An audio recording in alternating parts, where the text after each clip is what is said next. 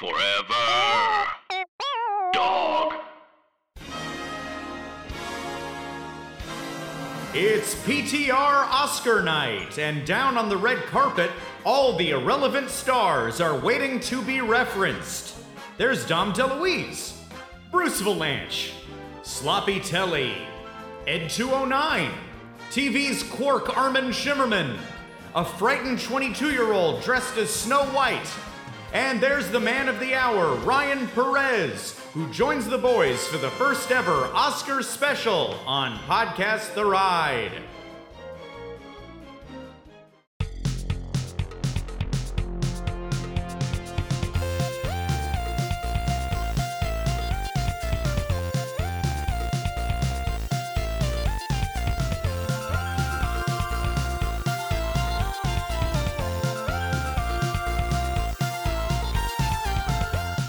It's a wonderful night for podcasts, podcasts, podcasts. Let's begin.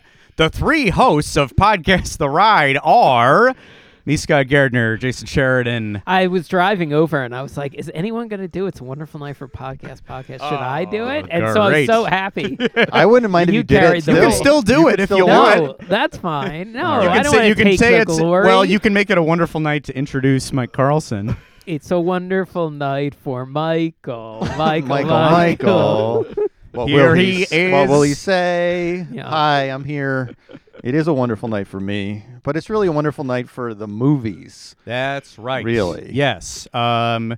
Well, is it? Are we even going to talk about a single? Oh yeah, I don't get it right. You're right. Over the court, like technically, right. I think what we're going to talk about is a lot of horrendous song and dance numbers from the late '70s to Right, uh, stuff that early '90s. Stuff that would have been staged at like a regional theme park, and maybe isn't even good enough for that uh, venue. Yeah, I know. I think it's. Uh, uh, I mean, regional. You're putting a certain uh, spin on it, but like, Yeah. there's a lot of things that we're going to talk about tonight that are not as good as a lot of theme parks. Like, what a diss that is to the Waterworld. Yeah, Live Waterworld SeaWorld was amazing. spectacular. yeah, yeah. Compared Yeah. to some of what we'll get, although some of some of what we have, I think, is wonderful.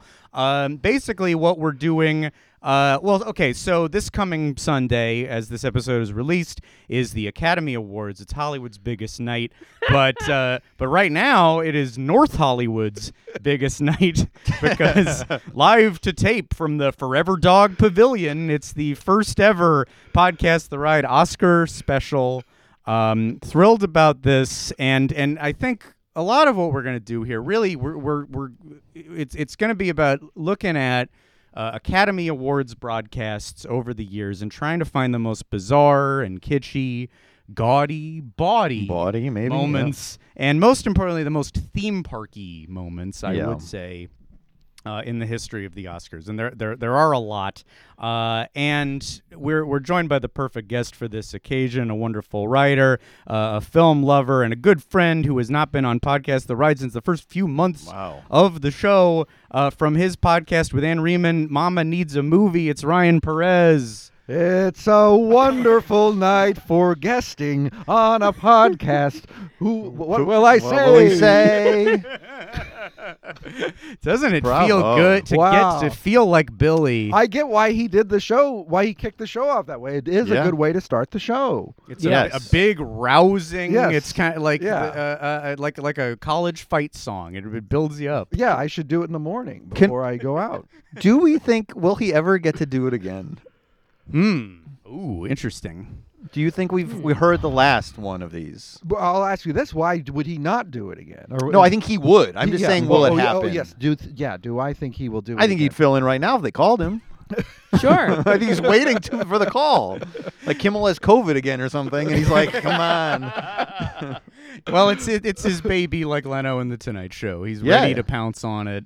He's Uh, hiding in a closet. But I, I think if if anything, he has such respect for the for the office for the position. Yes. I think mm-hmm. genuinely he did say like, I don't know if it's my year. I don't know if I've got it. Like where somebody else would just blindly say, Right. yeah, sure, whenever. I think he really thinks, do I have something to say this year? I Right. think he also avoids years like he did it. He had that streak in the early '90s where he did it, and then the Schindler's List year, he Oh, was yeah. like, I'm not going to do. I, I, I mean, I don't know. Maybe he ah. had already had his fill or whatever, but like he purposefully sat out a year mm. where I think it would have been tough to Yeah. be super super funny or upbeat or whatever. The Schindler's List song would have been the most difficult job of his life. He probably tried to crack it though, and couldn't do it. He probably thought about that, and then he was like, Yeah. "Ah, I'll give it to Whoopi." there's yeah, there's drafts of a song he was trying to Yeah, work oh, out, yeah. and it, they were horrendous. yes, there were some Vilanch. Uh, I'm sure he got bruised. Uh, Him and Blanche at like uh, Hotel Roosevelt, just like a pad and a paper,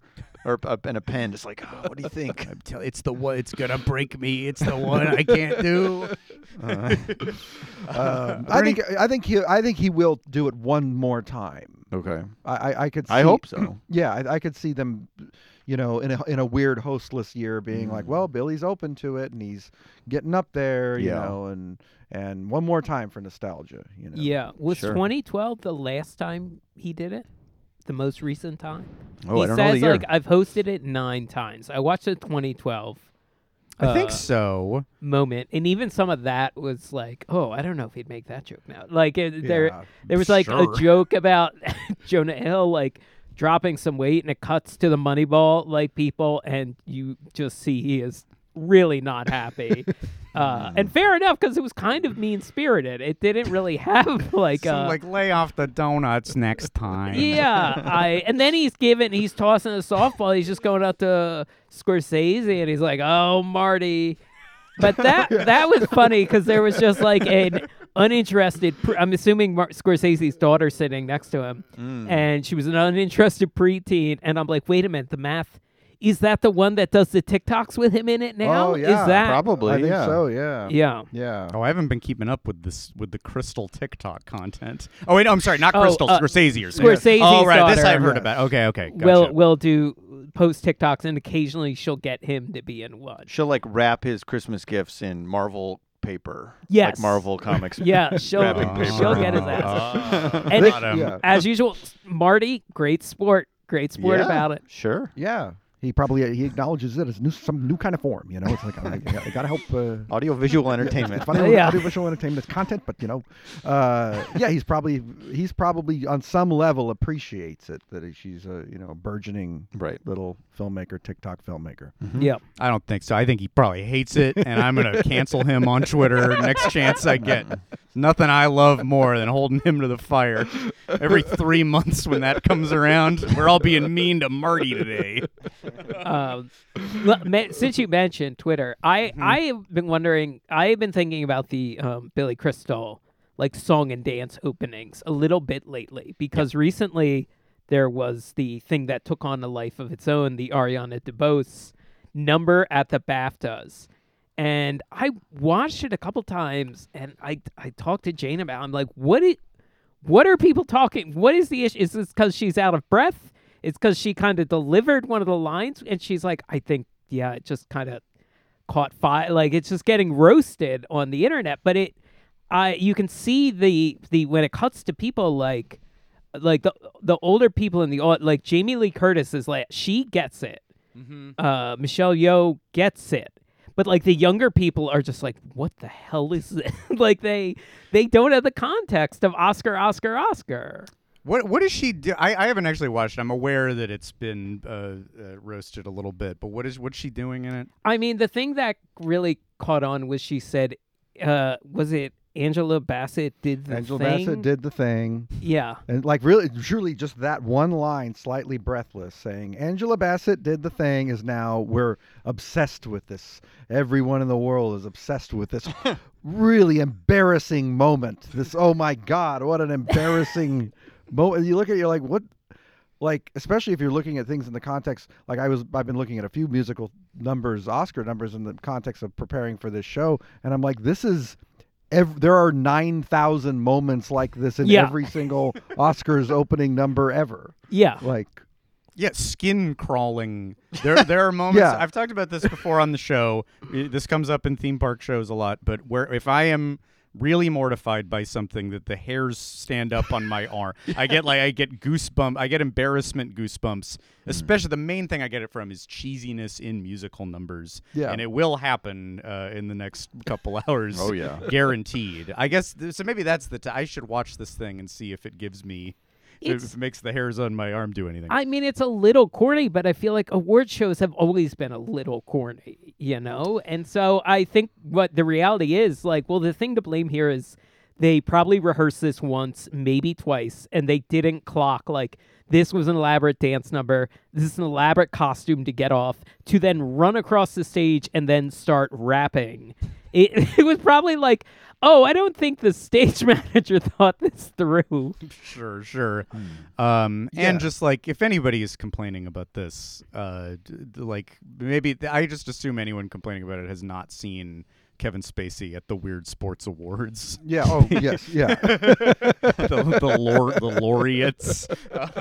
I mean, if you're missing Yeah. basketball shots and offending Tony Hawk, and, Yes. uh, there's no way whatever you're describing is, is worse. Well, also, yeah, Ariana DeBose like did the Tonys, I think, last year, and was fantastic. Like, like this is a very extremely capable like musical uh, Musical per- theater per- pro, musical theater yeah. performer, Mm-hmm. and like, yeah, given the task of like bad a bad song, like what's okay, yeah, a bad song, what's new? Like they're all bad. There's never been a good musical number, lyrics wise, in an award show. yeah, yeah. Which we we we will prove uh, uh, this evening as we do this for for sure. Uh, um, Ryan, in terms of your Oscar experience, I don't I don't want to put the the term Oscar fan on you. Oh, please that, don't. um, that does that doesn't seem right. Uh, so I wanted to poke around what would be be better than that. I uh, uh, uh, I don't know. I mean, it, it it seems like you. I feel like you have like been fascinated by or engaged with the Oscars at least uh, uh, Yeah. forever. I don't know how I don't know how you want to like calibrate your any Oscar affection or otherwise. Oh, sure. Yeah, I think I, I, I mean, as a as a byproduct of really loving movies, you, you you're always interested in the Oscars. I mean, if if you like movies, you at least when you're young, you have a curiosity about them. I think even as a young person, I learned very early that the Oscars don't really have a ton to do with mo- movies. Sure, Like- sure. Like you're not. It's not like my your favorite ones are winning Oscars or whatever. So that whole like the competitive element of the Oscars, I became disenchanted with like very young. But I watch them every year and watch them kind of closely every year because I think they're unfailingly. It's almost like the State of the Union or something. They're almost like a a bellwether of the climate of the industry and the and the political hmm. climate at the time and everything. And it's like a it's a, it's almost it's also like a weird game show where people are winning an mm-hmm. award and have to like pitch themselves and the rest of their careers at you and over the course of a minute or two. And so it's just a fascinating really high pressure event to mm-hmm. watch um, in terms and also just the, the spectacle and everything too. But I think they're like I, I, I like the Oscars in particular, and, and uh, award shows, you know, you are. I, I don't I don't I I've never been to one. I don't really care to ever go to one, but just to watch them is tremendous fun. And you have to, but you have to, be, you can't take it on the surface. I think people watch them and they say, well, that Oscars was not entertaining, but you're if you watch on a surface level, not they're they aren't entertaining. The Oscars do suck pretty much all the time, but you but you have to be able to read them. If you if you're able to read them and Mm-hmm. read what's like going on, they're they're very fascinating. You know. Oh sure, it's just like it's like one part of the text is the ceremony itself. Yeah, you have to- yeah. everything else happening. That's why the slap is like the most interesting thing because it's like it's like whoa, like real like real hostility that maybe you could have guessed or sensed or whatever so suddenly broke through and it became like a real thing, you know. Well, and you had to fill in the backstory. Like, not all of the information was there on the stage. Yeah. Because when it happened, it was like that joke caused that. We all had to learn that she. I assume I had to learn that she had alopecia. I don't track every move of Jada Pinkett Smith, and I don't think Chris Rock does either. So like, okay, that wait, and he made some jokes that was she was offended by years prior. Okay. Yeah. Uh, uh, oh, Well- and and Will Smith is out of his goddamn mind. Okay, that's also important. Well, Yeah. the legitimacy of the moment was in question too. There was a big debate raging I- of was it real or I not. had that thought. I definitely had that thought. Yeah. Yeah. We, We- were all watching it. The and four of us were all together. We all processed the slap. Jane, I feel like called it as real immediately. I- Mike, you also did. I was a real truther the whole time. Mm-hmm. and I I was on I'm the a co- fence. I watch fake combat sports regularly. Well, that's what. Yeah, we were trying to figure out if it was kayfabe, uh, but then the sound got real fucked up. Like that Yeah. when the sound got fucked up, I feel like that's when I. hmm Yeah, was that like- that muddied yeah. the entire the like the the slap itself I feel like still could have like felt like a bit potentially, especially if you Yeah. didn't hear the sound of it which was like very raw and uh, Yeah. uh, clearly injured him uh uh but then like once it cut to that shot, once it cut to the the screaming was where like, uh-oh, this would not be happening in a bit. I Yeah, don't that's not a think. bit. it That's would have a been bit. more fun after that. Yeah. If it was a bit, it would have Yeah. been like a fun thing at the Yeah. end there. Yeah. because you know I'm an envelope truther. I think I. Oh, I was Oh, hoping right. this would come up. Yeah, I yeah. think that the and I and I and no one has told me that I have no actual foundational belief in this, but I do believe that Kimmel, known for his pranks occasionally, staged some kind of prank or whatever with producers, probably did arrange something that went awry and the response was bad and they've not really admitted to it. That's okay. I don't have and I and and no one I have no reason to believe this just beyond my own thinking of it. So I was already in the mindset of like, oh, they're going to try it again. What if is this Will Smith thing another envelope thing, which is fake in my mind? do you wait? Do you do you have a full theory that like they sent Warren Beatty out there with a the wrong envelope and just like hung hung him out to dry? I think Warren Beatty's probably in on it. Oh yeah. and I okay. think there's probably a very small handful of people that are in. If this is, if this Right, is, right. I'm, I'm, I'm just wondering willing- what your I just, is. I base it just on the idea that I've watched 20 years or more than that worth of Oscars. This has never happened. There's never been a, a Yeah. envelope mix-up in the entire history of the Mhm. awards, and it happens to happen during Best Picture on a year when when semi prankster Jimmy Kimmel is hosting. it's like. And everyone's like, and the only reason it's not come out is because the initial response was not positive. If the, if the initial response was, "Wow, that was super fun," then, but the initial response was, "No, Moonlight, an important American film, was robbed its chance. It's it's it's it's, it's proper oh, chance." those are bad optics for sure. Yeah, and Yeah. if kind of the more bubblegum movie, like like they're sort of different films, so you can't rob like so similar to making songs in the Schindler's List year. It's kind of weird. Yes, um, but I think that was the that was the reason was like, oh, this movie's this movie should have had its own moment, and instead the Moonlight people had to share the stage. It's Like, oh my God, this back! I think it backfired. I think it was a prank Mm, that backfired. This is uh, this is some conspiracy stuff I'm spreading on your yeah, show. this is like Alex Jones stuff. Hey, come on, guys. If you really, what are the chances that the envelope could make it out to the stage? Yeah. Um, I well, uh, thank you for presenting your your theories. Uh, um, I, I what other questions did I have for you about about this? Oh, oh, in terms of like your when you like growing up and watching the Oscars, do you was there one that you recall as being like that you where, where you kind of like came to like this one where like oh I I like watching this. It feels like the, like your initial idea of what a classic Oscar uh, telecast is. Yeah, the be- the truly the best the best Oscars and the best awards show I've ever seen. Period is Billy Crystal in 1992. So Yeah. this would have been the, for the Hmm. movies of '91, and this is the year that he did. He came out as Hannibal Lecter, Yes, and he did a medley. It was the second time he'd done the medley, but he did it. It was like just a fun medley. It was the Jack Palance push-ups, and it was the the best joke. And they've since recounted this. Him and Vilanch and people have recounted this enough to where I don't like it anymore. But at the time, it was very funny. Where Hal Roach gets up, and he introduces Hal Roach, who's the great silent film director, and Hal Roach like gives a speech where he can't. Where he's, he gives it off mic, so the whole thing's like, "Oh, thank you, everybody, thank you, thank you." And then Billy Crystal's response is that was appropriate since Hal began his career in silent film. and Oh, right, that brings right. out the- and so when I saw that as a kid, I was like, "Wow, this is a real." It was a genuinely entertaining show. I mean, I Mm-hmm. know everybody has like conflicted thoughts about Billy Crystal now, but like he hosted that, and the, and when Ellen DeGeneres hosted the first um, Emmys after 9/11, Hmm. were like genuinely really great hosting jobs. Huh. Like I can point to it's that and maybe like when John Waters there's been like a when John Waters did the Independent Spirit Awards. Like there's Oh, a yeah, handful of like good. hosting jobs where you're like, "Whoa, those were really good." But that one was like a really good show, hmm. 92. And That's um, exactly my answer too, yeah. and especially, and I was of the right age and being like a, a Disney kid, as we all were. That's the year of Beauty and the Beast, so it's all those songs. So, so they're big songs, which has like almost immediately stopped being the case. Like, like there, I don't, I, I can't remember when a popular song won the or was even in competition. Oh, yeah. for it. They're all like weird. It's almost sometimes it's almost like they don't do the category, but that year it's like huge songs. Sounds of the Lambs, huge. Every movie is huge. Did did something from Beauty and the Beast win best song? I think Beauty and the Beauty and Beast. the Beast, Beauty and yeah, Beast, but it was right, right. three of the five were from, from Yeah, Beauty and the Beast. uh, I uh, it was always, and then like the Disney ones won. I feel like every the Disney ballads Yes, which always One upset me as a kid. because you like the more 'Cause I fun wanted, ones. I wanted Under the Sea to win. I wanted Be Our Yes. Guest to win. And Yeah. I was Did, it, like, did Under the Sea win? It may have won. I think it might have. But the- It's from not- then not- on, it was Kiss always- the Girl wasn't enough of a wait. Yeah. No, or was it? Or did Part of Your work? I don't know. But like Don't Hakuna, remember. Hakuna Matata didn't win. It Hakuna was Matata did No, not no. win. Circle of Life, probably. Or Can You Feel the Love Uh, Tonight? Can't Jason, look Feel it up. Love tonight. Uh, That's what it was. Can't I'm Feel looking Love up Little Mermaid. I can only do one at a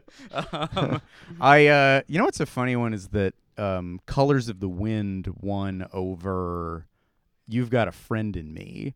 The Randy Newman ones are really oh, spotty. Oh, interesting. Where it's like Yeah, less yeah. popular Randy Newman ones won. But in, in looking at cl- in general, looking at clips of the last 20, 25 years, I think Randy Newman has performed every year since. uh, yeah. Did, like, you always have. Uh, Did like Randy Newman win for like Michael or something?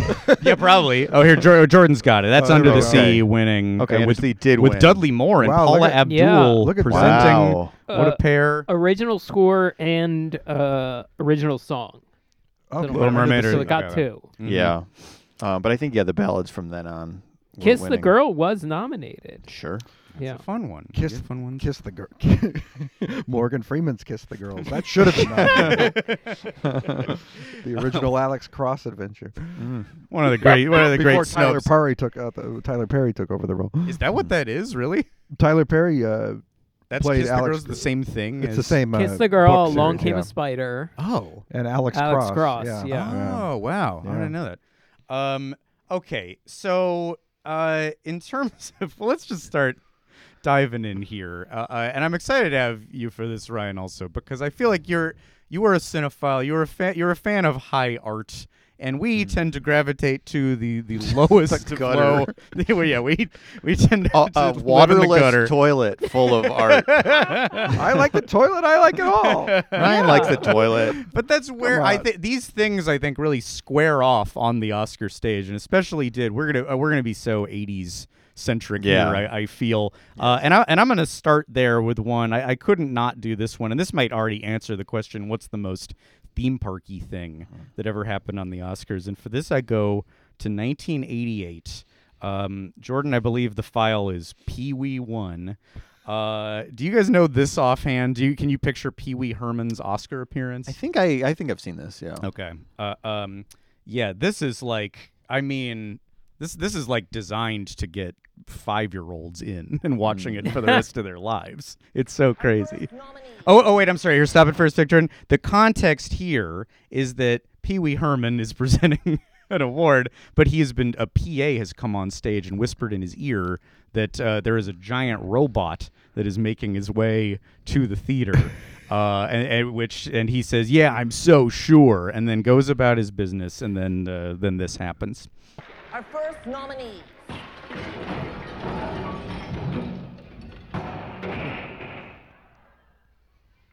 Give me my Oscar, or I'll tear your head off your body. It's Ed 209 for the listeners. What Oscar? I want my Oscar. I'll give you ten seconds to comply. Ten seconds. Nine, Can we discuss this? seven, Oh my God! Help! Where's Robocop? Four, You can never find a Robocop when you need one. Oh my God! Oh, Ed 209 is now shooting, and Pee Wee is flying up into the rafters. Pee Wee can fly, is what we're learning. Ed 209 is, by the way, open fire on the audience of the Oscars. yeah, he's pointed more at them than at Pee Wee. Yeah. And and either way, he's hitting people in the in the balcony. Um, Wow. Yeah, no, this is this is a, a mass shooting. Yeah. this is a very this is more deadly of an event than in RoboCop, Right. In the conference room, um, massive body count. the choice to make him fly in that is Yeah. the fun. I mean, Yeah, I like what every. Honestly, I like everything that happens. I think that's a great. That's if I saw that today, I would I would eat my shorts. That's a terrific uh, Yeah. little bit. It's really fun. That's just that's Yeah. just fun That's just for all ages. It's just good. If you want to see a little of the aftermath, uh, uh, Pee Wee Two, Jordan, uh, uh, just to see it in, in reverse. RoboCop does appear. You'll be happy to know. And um, I skip most of the uh, extremely analog old TV mixer laser fight that occurs. It's the wimpiest laser beams you've ever seen, but it really goes and goes. And then, uh, uh, uh, do we have the clip? Let's let's watch this. it's like it's a laser that using a Johnny Carson sketch. Thanks, Robocop. All right, Pee-wee. It's safe to continue giving the award now. Thanks, Robocop. Silence. RoboCop just in the aisle. It doesn't know doesn't know his exit. Pee Wee just lowers slowly. It should have been Pee-wee can- somewhere. Yeah. It was cool if Peter Weller to reprise his role though for the uh, little appearance. I mean, That's good. I mean, John Wick should interrupt the Oscars or something. Yeah. Like, yes, yeah, yeah, that'd be they should do stuff like Yeah. that. You Yeah. know what? We're also concerned, like as if nominating. Um, um, the right movie is gonna get everybody excited. Like, and then it's not gonna win. You know, like what's Yeah. what's the, the Top Gun Maverick nomination actually gonna do in terms of like, oh, there's movies people like. Yeah. It, th- that what they need is Maverick crash landing. yeah. in the Yeah. theater, mini like drone controlled. Yeah, when I was a racing kid, I never thought like, why aren't, why isn't Batman nominated for Best Picture? Mm. Like you, you, you, it's nominated for like visual effects or something, and then that's when you see Batman. Like that, there is a time and place in the uh, ceremony, as that was for you know to, in, to for RoboCop to show up. And they would make a point. I don't know that they do that kind of thing anymore. They should have Maverick crash land in the theater, and then Tom Hanks's Colonel Tom Parker should try to. Rec- you put on a hell of a show, and he should try to do all ten accents he does as one character. Mm. Uh, yeah, I did not kill. It was basically. it is not uh, true. Sing it is Santa Claus. They sing. it. this is not. Why are they giving away golden statues? They have not sung Santa Claus. My my uh, pitch for a movie actually is Tar versus uh, Colonel Tom Parker. Uh, Oh, maybe they could do that at the show though. Is like start Oh, with yeah. like she's like conducting, like open on her conducting, and then Tom and then Colonel Tom comes out and says, "No, no, no, you she will not. Tar will not conduct." Santa Claus, you sing rocking around Christmas tree. that is what you do. He picks up the same baton. For him, it goes limp, and then all the he Oh, tries yeah. to. I will do it myself, and then all the tr- all the tubas. Wah, wah, wah. I love. They should like. You know what? Well, it's clear what they have to do. They got to get Bruce. There's only one way out of the mess. Like, know, what- yeah. like Getting when you Bruce. think about when when did the Oscars start going off the cliff? I don't know exactly when he stopped working on them, but Yeah. uh, uh, I can only you know he Yeah. hasn't been doing it since. Does the early he have a 2000s, credit on a recent? This is a. I. I We've this a looked good this question. up, I think. Yeah. And it feels like he hasn't, but maybe again, Jason, you have to look this up. Uh, when Uh, did Bruce stop? Yeah. Oh when it- well, when- I know that he because I read an oral history of Get it Bruce's recently. information. Let's get him down here right now. Um, we should get him on here. he- if you don't know, also Bruce, we should probably contextualize Bruce Vilanch, the kind of I don't like, think your audience needs a context. Yeah, okay, fine. he fair enough. comes up every three episodes Yeah, yeah, anyway. Yeah. I just said it. I maybe I said it for the first time that Ryan and I have seen Mr. Vilanch perform live as the widow Twankey. Yes, yeah. That's true. And, That's true. uh, Mike and I had a special day many years ago at Aladdin And Live. do you and do you remember what happened at the brunch before? What news you received on your phone? yes, this was we. It was a Sunday morning that we saw Mm-hmm. Aladdin's Winter Wish, uh, and uh, I, right before we went in, I, I, I remember I uh, looked at my phone and Peter O'Toole had just died. It wasn't just a text that said he is risen no, since No, Sunday no. morning. Okay. uh, no, no, it wasn't. It wasn't that. Well, and th- you know, Yeah. if, if we're addressing tales of this nature, I think I've told you, Ryan, the the tale of you meeting Wallace Shawn has been That's told on this also- I've show told that more times lot. than I could possibly Oh, count. oh, this sure. has been you've been a presence in the show ever since five years ago when you Uh, did it. By this this, story rare- being told over and Uh-huh. over, I think it's where five timers came from. A lot five of- timers for us, Ryan, are not people who've been on the show times five times. It's yeah. stories that have been told A lot upwards of- five times. A lot of times when I'm saying something, I'm like, oh, this is one of the things that makes Scott mad. Like if I bring up Brian Setzer, if I bring up Yeah. Green Day or something, I know for sure, like I'm in the middle of it, but I'm like, well, you know, I'm telling blah, blah, blah. Yeah. I wandered right into retelling the Wallace Shawn Yes. Andre Gregory story, and he was like, "You've told this before," and I went, "What?" I thought it was just, like I had no idea I had told it this many times. So it's just well, something some I of say. it, I, also because some of these things are to, are also told in our day to day life. Some Sure. of them, are, Oh, that- sure. It might not be five timers on the show, but I have heard them in person so, So many times. As with I had Bozo the such a Clown. good time seeing you go up to them and talk to them, Yeah. and then the whole experience. I w- w- it was then it Andre was his- Gregory's birthday. It was his birthday. We all sang happy birthday. we all sang. You thought about getting a piece of cake, but I think you decided not to, Oh, which would have fi- probably been fine. We all should have gotten cake. It was like a group of twenty people. We were just like standing there to say hello to them or something, Yeah. and we realized we were in the middle of a birthday celebration for Andre Gregory. Yeah. And yeah, it it was was. a- yeah, that would have been a good. I don't know why we didn't do that. I know. I feel I'm a little regretful of it. I liked that little that piece of it where a detail that was important to you, Mike, and that you've told every time it's been told. Ryan thought about getting a piece of cake and then didn't, or something that didn't register with Ryan himself. Well, he. I mean, and then but- here's what yeah. makes it a great story. But, yeah, but it does make it a great story, though. It does really. The idea that I thought about eating cake and didn't really kicks it up a notch. I think it It- does. well, it ind- I guess it indicates your like respect think for it- these yeah. men, such that you would you not would. Yes, you didn't want to want disrespect impose. them. Wait, so what do you find? Do you, what is what is the best part of the story to you? Was it was it, it was how excited I was? Well, I think I like. It was It- that it- we well, were in first of all, a- it's, it's it's Wallace Shawn being part of it at I all. love Wallace because Shawn. another Yeah, thing that's yeah, happened on the show, you have argued to no one about.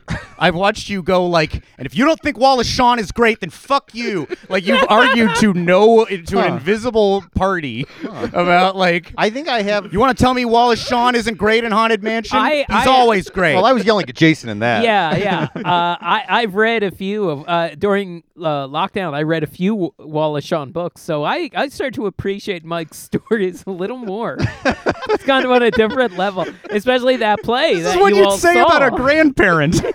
now I have the context to know that they've they've lived in an a interesting wonderful- life. wonderful I, I shouldn't roll my eyes at his stories. I used to think Yeah. Grandpop's stories were boring and bland, but then I realized the wisdom he was trying to impart. Uh, I'll take it honestly. I'll answer the. I, I, I jumped on the. the uh, what, what Um, makes it? What What is the crucial part of the story for you? Well, okay, there's a. I, I don't want to rehash the whole thing because there's so much stuff I loved about this, that situation, including that Armin Shimerman was sitting behind us, who played Quark on Deep Space Nine. Oh, that- and I yes, peed, that part makes and it I come up a peed next to him, and then in, at the middle of this again, this is I've said this on the show before, but it uh, uh, in the middle at uh, intermission, Armin stood up and he goes, "Huh, I thought it was over."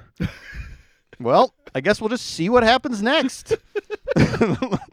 Which is so funny. He forgot how a play works. He forgot how to play. He clearly was done. It was a long first half. yeah, Quark yeah. doesn't know how plays work. Mike pees with Quark. I peed with Quark, which is There's so Quark. fun. Hey, I love he him. is. He's one of the best characters. He's he's great. He Uh, all of that was fun. It was fun seeing it in a small theater, uh, and then we were just ended up in this little like celebration, and I was just delighted by the whole situation. Uh, I it was a good. by it. Um, I haven't been back to the Red Cat in, in COVID times, but that at that same theater, Mhm. I don't think it was this performance. It was a different performance. I saw Philip uh, Baker Hall. oh That- yeah, uh, and he was on oxygen, and he was in his. He was. This is. He died not that long ago, but I also saw him there, attending a play once, and and said hello to him. He was very. Okay. gra- He was very gracious as You well. get to say hi to him yeah, before yeah, he. That's cool. wow. Yeah, yeah, that's a that's a little secret. I think that's kind of a If you want to see like really great actors, go see fil- plays at the Red Cat. You'll see. Hmm. you'll- 'cause because a very small. I mean, small theater. it's a small theater, but they do like plays by the Wooster Group, and like it's like you, you'll see sometimes stars on stage, but a lot of times p- respected actors in the audience watching. I feel Right. like, Wow. you know. Where's the rig? What city is Rick in? It's like downtown. It's by the Disney Concert Hall. Uh, it's like uh, Okay. it's uh, uh, connected to that s- big structure. Oh, gotcha. and then maybe you'll get to eat cake or think about eating cake with one of the actors. If you're lucky, you will get to consider Think- cake. You get to look at cake. and then I think you came back and said Andre Gregory was telling somebody like you must come up to the cabin sometime. That's a good. Quote. That's a good quote. Yeah, yeah. And I think you did a good You impression, must a come up much to better. cabin sometime. You did a very good impression of him, is my memory as well. Uh, Anyway, Hey, it's Kaley Cuoco for Priceline. Ready to go to your happy place for a happy price? Well, why didn't you say so? Just download the Priceline app right now and save up to 60% on hotels. So, whether it's Cousin Kevin's Kazoo concert in Kansas City, go Kevin, or Becky's Bachelorette Bash in Bermuda, you never have to miss a trip ever again. So, download the Priceline app today. Your savings are waiting. Go to your happy place for a happy price. Go to your happy price, Priceline. Okay. Um, can, let me let me throw this out into what we were talking about uh, uh, before that sidetrack. The uh, Ryan, what you said about like you knew that the silly stuff would happen in the effects categories. This isn't the funniest clip in the world, but I, I wonder if you'll remember it. This to me is the epitome of what you're talking about. That like with those ones that they feel technical, but it's about the big movies that everybody likes, and we have a little fun with these. Can we show the clip Elijah? Does anyone remember this? I, I don't think I know this. Young Elijah Wood. Oh wow! What's that sound? Oh, oh! It's a T Rex poking out from. That's a big build. Yeah. Mm-hmm. You can kind of feel the flatness. I think this, you know, a facade style. They only Yeah. did one side of it, but it's huge. Yeah. You got the context when little Elijah Wood walked That's up. little Anna Paquin there. Little Anna Paquin, who won, might have won that. No, well, that award was going to Jurassic Park. I'm so, but Uh, what Anna did Paquin win won that, year? Won uh, for the piano. Yeah, yeah. Wow. Big year for kids. Big, big year for kids. Big year for kids. um, I, uh, uh, Oh, that's fun. That's that's Elijah. Let's see. He would have been coming off the Good Son probably. Uh, Yeah. with- Oh, yeah. with, with old Mac. Mm-hmm, mm-hmm. I remember. I think I was surprised that wasn't Mac. I assume Mac had his Oscar. He must have done. They, they- I'm sure Oh, Mac had an. Oscar moment at some point. Uh, um, I well, d- uh, uh, Jason, do you have say? I feel like you got a, like a list brewing or something. Do you want Uh, to throw in something? I had a few. Um, if you have, I do you want to jump to ninety eight? Sure. Yes. Okay, Yeah, let's jump got to no 1998. Um, this is, uh, I looked this up. This was the year the the most viewers, like the highest rated. So, uh, 50 million people tuned in. Is this because the- is this this is the Titanic? Yeah, this is Okay. Titanic here. Um, uh, and I, I think one thing I think about the Oscars, you know, you mentioned the State of the Union, Ryan. This time of year, it's like State of U- State of the Union, Super Bowl, Oscars, and like I feel like I just always kind of related that of like these are live events. Everyone's gonna watch these sorts of things. All equally exciting. All equally exciting. Uh, well, look, the Oscars was most exciting to me, but when it comes down to viewers, the Super Bowl in '98 had 90 million viewers, and the Oscars had 50 million. And so I think that used to be the norm, a little bit like 50 percent. Um, and uh, Now uh, it's like negative twelve. Now it's like- million. the the Super Bowl has held steady and gone up to like 110, 120 million a few times, and the Oscars last year I think was 16 million. Wow. yeah. And and It's grimmer and grimmer. I mean, Yeah. as with you know, Ryan, we watched the train station Oscars. We watched the together. train, which turned out to be a train wreck Oscars. Um, Not because of the movie either. That wasn't that year. No, that was the most depressing. Then you hear the numbers, and you're like, "Of course, no one watched. Why would anyone?" I don't. I think the it's hard to come back. Honestly, after after Union Station, it's hard to come back. You can't keep them. You can't get them back on the farm after you've been to Union Station with the with the Glenn Close twerking, and, and that was the fun part. That was the Sure. only bit of fun. Yeah. That was the only. That was like the slice of cake they considered having. as Yeah. good as it got.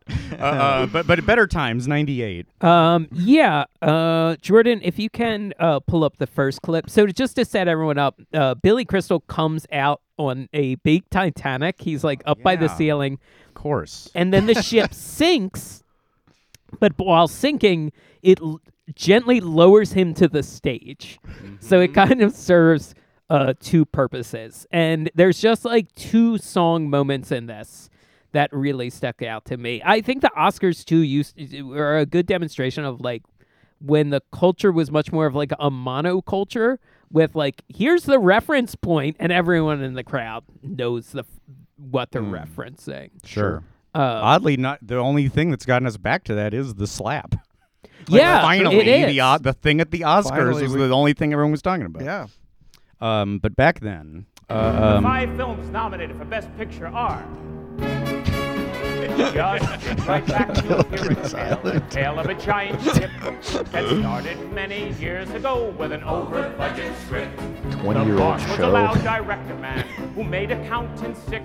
Two studios teamed up to pay for a three-hour flick. Everybody, a three-hour flick. that's good. Like, It's what else? That's billion so clean. People It's like it, Yes. yeah. Some. And then- Some other films deserve a break, like My Giant in Three Weeks.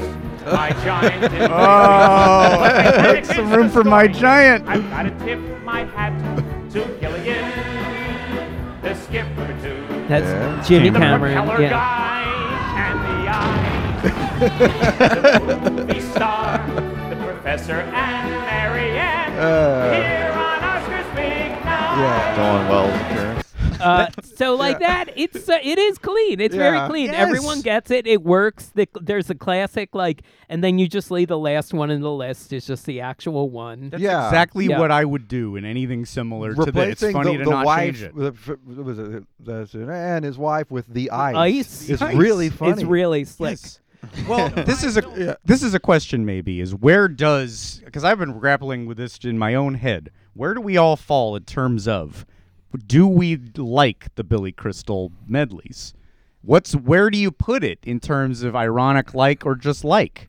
Do you hmm. even know? It's a good question. Yeah, Because we loved it when we were, I mean, Yeah. we would Yeah. look forward to it loved it every as a year. kid. Everyone got it. I think you know it. It it's a few crossovers with theme parks for me, where it's like, oh, I know the reference before I saw the thing. Like I knew this joke about Gilligan's Island and Titanic before I ever saw Titanic. Uh, and I have to give credit for. I have to say that these like Marc Shaiman arrangements are good. Like they're Yeah. they're like they flow in a way like as to whether or not these are good or bad. Like lyrically, they're corny or whatever. They they're not always like the most inspired, but like I do like listening to them as Yeah. like you know. And he pulls Yeah. them off music, and it, it utilizes the full orchestra that's always there and sounds great, and uh, it makes it feel like elevate. It, it it doesn't feel like some talk show bit because there's a grandeur Right. to Yes. the orchestra, orchestra Yeah. and to the stage. and Yeah. soon to have a theme park credit to his name because he was one of the people behind Oh, the yeah. Rogers musical from Hawkeye that they're putting in California Adventure. Marc Yes. Shaiman is Yeah, really? yeah. Wow. Yeah, yeah. Okay. I mean, he's good. Yeah, everything his name is on is is good. Uh, Ryan, when you I, I I don't know if it was last year or when you were doing this, but you you were like ranking the Billy Crystal songs on Yeah. Instagram, Yeah. which was a delight, and to see ones that you uh, particularly responded to. Do you recall what was number one? I I, I don't offhand. Number one was the Full Monty was in the top. It might have been like number three or two, and it wasn't Wow. really ranked by the best. It was more ranked by what like was lodged in my head. It was more Yeah. like a subjective rating of like of a line like if I think about it sometimes while I'm driving or something that it's the thing. But number one was the year. It was the he had done all the movies for 1990. Uh, it was in '93, so it would have been the movies in '92. So it's Unforgiven, Few Good Men, or whatever. So he sings Unforgiven. if It's to the line. It's to the music of Unforgettable. She's unforgiven. A few good men Scent of a woman, the crying game, and a few good men. Uh, that's the list of all five nominees. Now, before I slide down on my knees, Mr. Saturday Night, and everyone's like, Which he was plugging at the time, yeah. the film. And there was talk that maybe he would, the film would be up for Oscar. I think David Paymer did get an Oscar nomination for it. oh, really? But but uh but uh yeah, and so he was. It was this thing. It was just so raw. yeah, Him yeah. wanting that igno- that that Ugh, you know a, a joke, Sure. but also like I made it. It's le- it's kind of like my giant, you know, kind of like Right, yeah, right, yeah, yeah, yeah. Uh huh. Very, Yeah. very bald, I guess. The one that I think I told you this w- when you were posting those. The one that's lodged in my head forever, and I couldn't even remember what movie it was for, but it was I. It was George Clooney for sure. And I mean, now I know what it is, but the the song I just remembered was George is cracking up because his wife is shacking up. George is cracking up because his wife is shacking up, and then he's kind of comatose. And I don't remember it from there.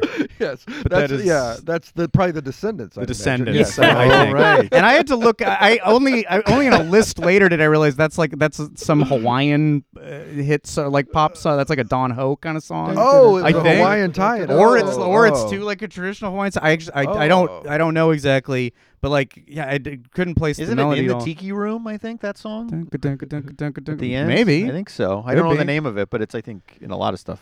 Um, I this brings me to a question that I had, and I I, I wonder if we could if we could just do put on our our, our writer put on our, our Bruce hats. Do we think that we could think of a plausible Billy Crystal song for this year's nominees? And and I say that, and, and I don't think we we don't have to flesh out the whole thing. Just be the va- the vaguest idea of it. Uh, and and with this, I don't mean to make it tougher to tie uh, your hands behind your backs, but I, I remind you of the Billy Crystal rules, which are it, it preferably a song from before 1959. um, Okay. um, that, that, that- and and if possible, uh, you know, with jo- the Jonah Hill one being the exception, a song that is nice to the people involved Right. about how much he likes them. Yeah. that's just that's just that's just bonus points. Uh, um, but does any uh, at this point what you got to do is just like. And I don't look. I don't know a lot of these songs, but if if we maybe we can work backwards from like the Cole Porter catalog or a song from a, a musical. Yes, you have to know the Great American Songbook. Rodgers and. Hammerstein And then- songs That would help. Like on my Yeah. favorite things, I know he did once. Right. I think if we can think of a just a song from a musical at all, I think we could go backwards. Hmm. Yes. Um, well, okay. Let's t- just take a title. What's a title from this year? What- right, what's- what are the And movies? then and then and then rhyme it with something from. from Well, there. Tar, Tar has. Oh, Oh, there- oh, oh, there we go. you, Okay. Jordan. Oh my God. Oh, All all right. quiet on the Western Front. Okay. Uh, women Uh, talking. okay. Uh, um, I. Um, oh, here. Let me. Well, let me admit, guys. I, since I came in with this in the pocket, I did. I, I did this this thought exercise on Yeah. the couch with Erin a little while ago, and she said, "Oh, you know what? What about like uh, Boogie Woogie Bugle Boy?" And I thought for a second, Oh, and then. I think, wait, can I remember it? I think it was, uh, oh, it's uh, there, the fuss and feud and fabelmans of Phoenix AZ. All right. now you're talking. But Uh, don't let me yes. take Fabelmans off the table. Oh, sure. Yeah. Uh, uh, you know, Tar. There's a lot of rhyme schemes for Yeah. everything, everywhere, all at once. Um, I think I think there's probably something in like you're the top uh, gun maverick. You're the top. Uh, I think that's Cole Porter. Uh, and and, you, and whatever. And, we're gonna give you no static. You know. And you're the That's top, great. Tom. We love you, Uh-huh. Tom. yes, we genuinely love you, Tom. the song. You would was only nice. agree to be here if we Yes. didn't make any Apatow style jokes about you. I actually, I actually thought of one for for Top Gun Maverick as well, which is um, okay. It was uh, uh, dun, dun, dun, dun, dun, dun, start cheering for Cruise. Tom's flying the planes. Oh man. He wants to bring the theaters back. Maverick, Maverick. I should have texted you guys. We could we could have come in. I I know, I, you had I, a I, I, start. cheated Um, here. Is yeah. You were, yeah. Uh, there one Um, for like? Is, I- does anything? Oh, oh, go ahead, Jason. I think I have one for Avatar, but it's a little bit of a journey. Sure. Well, that's like what the like the is, film yeah. itself. sure, yeah. I like the journey. Uh, yeah. Um, the again Cole Porter song "De Lovely." it's delightful. It's delicious. It's the Na'vi. I think that's great. That's right on. Thank you. Uh, uh, what about like lonely goat, the lonely goat from uh, Sound of Music, like lonely Ikran or mighty Ikran? Or the mighty Ikran. yeah, assuming. I mean, if he, if but he a uses that phrase. Ikran, like oh whoa whoa whoa whoa, Ikran.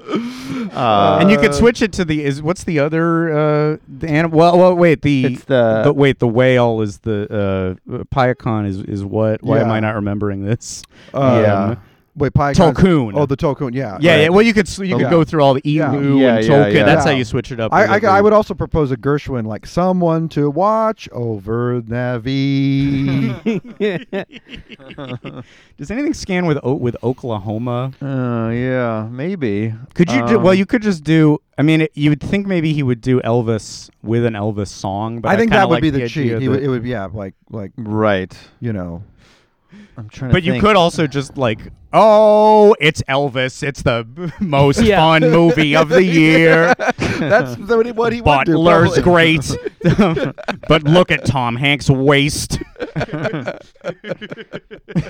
okay, how about this? And I hate to break the rules of this, but you can. I mean, but the song is t- over 20 years old, and it is another thing I say sometimes to annoy Scott. This Everclear song, "Everything to Everyone," comes into play.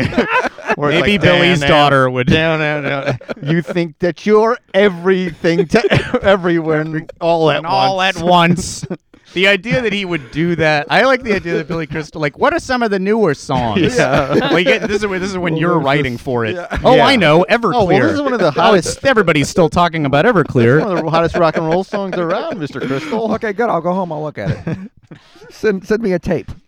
I'll listen. You do Oh. what ah. you do. You go to the parallel universe. You try to go everywhere.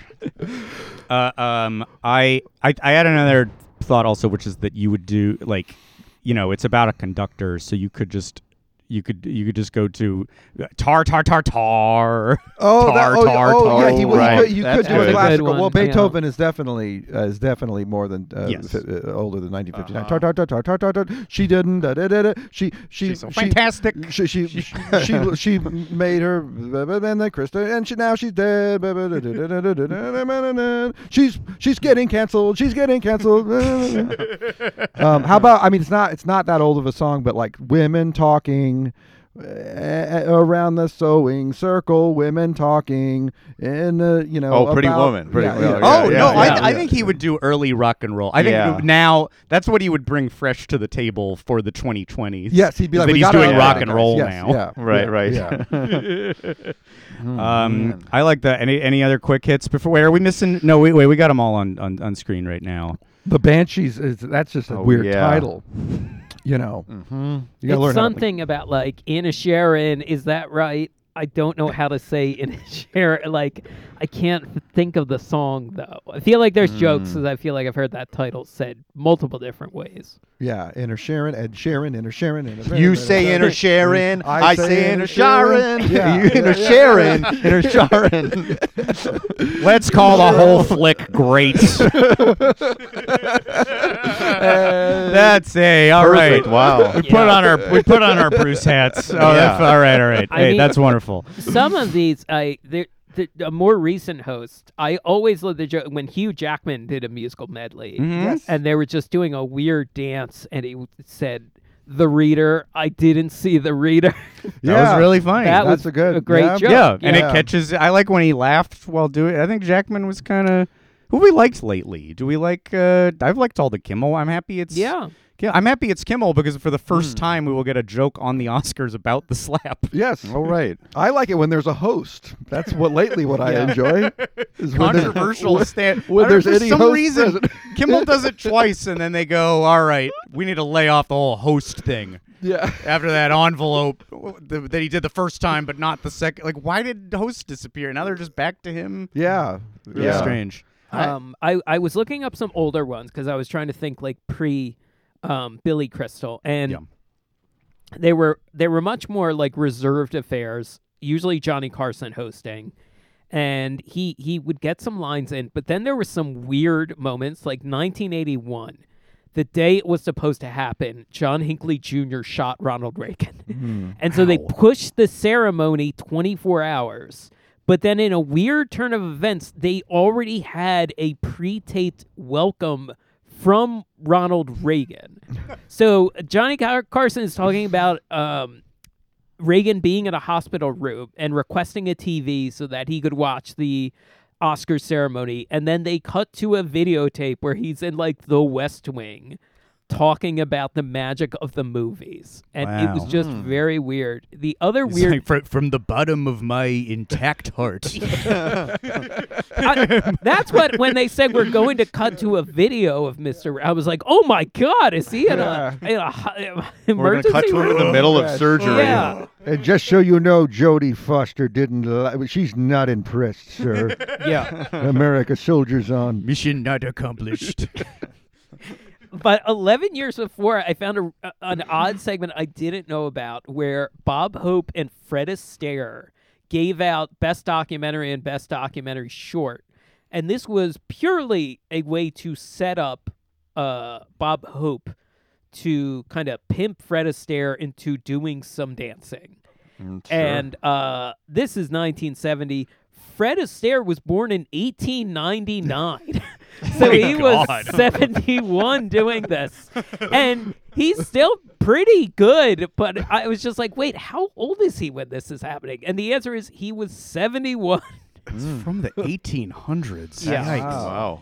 Uh, in terms of kind of uh, p- questionable performances of, of that nature, I'm gonna I'm gonna head to some stuff that Ryan brought to the table, uh, and this is this is 1983, um, and the the well the first performer in in this list is Liza Minnelli. Makes sense. This is how they open the show, is with this musical number. Uh, uh, Ryan, would you like to introduce the rest?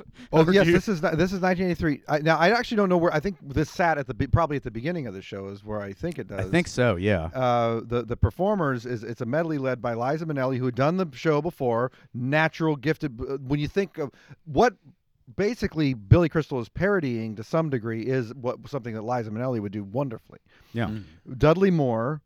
Sure. Uh, who was her co-star in Arthur? Not a musical guy so much, but you know, but, you joke know, his way through it. comedian. Richard Pryor. Okay. And uh, and Walter Matthau. And if you have the question, can those people sing? Prepare for it to be answered. Let's do Liza Matthau Pryor one.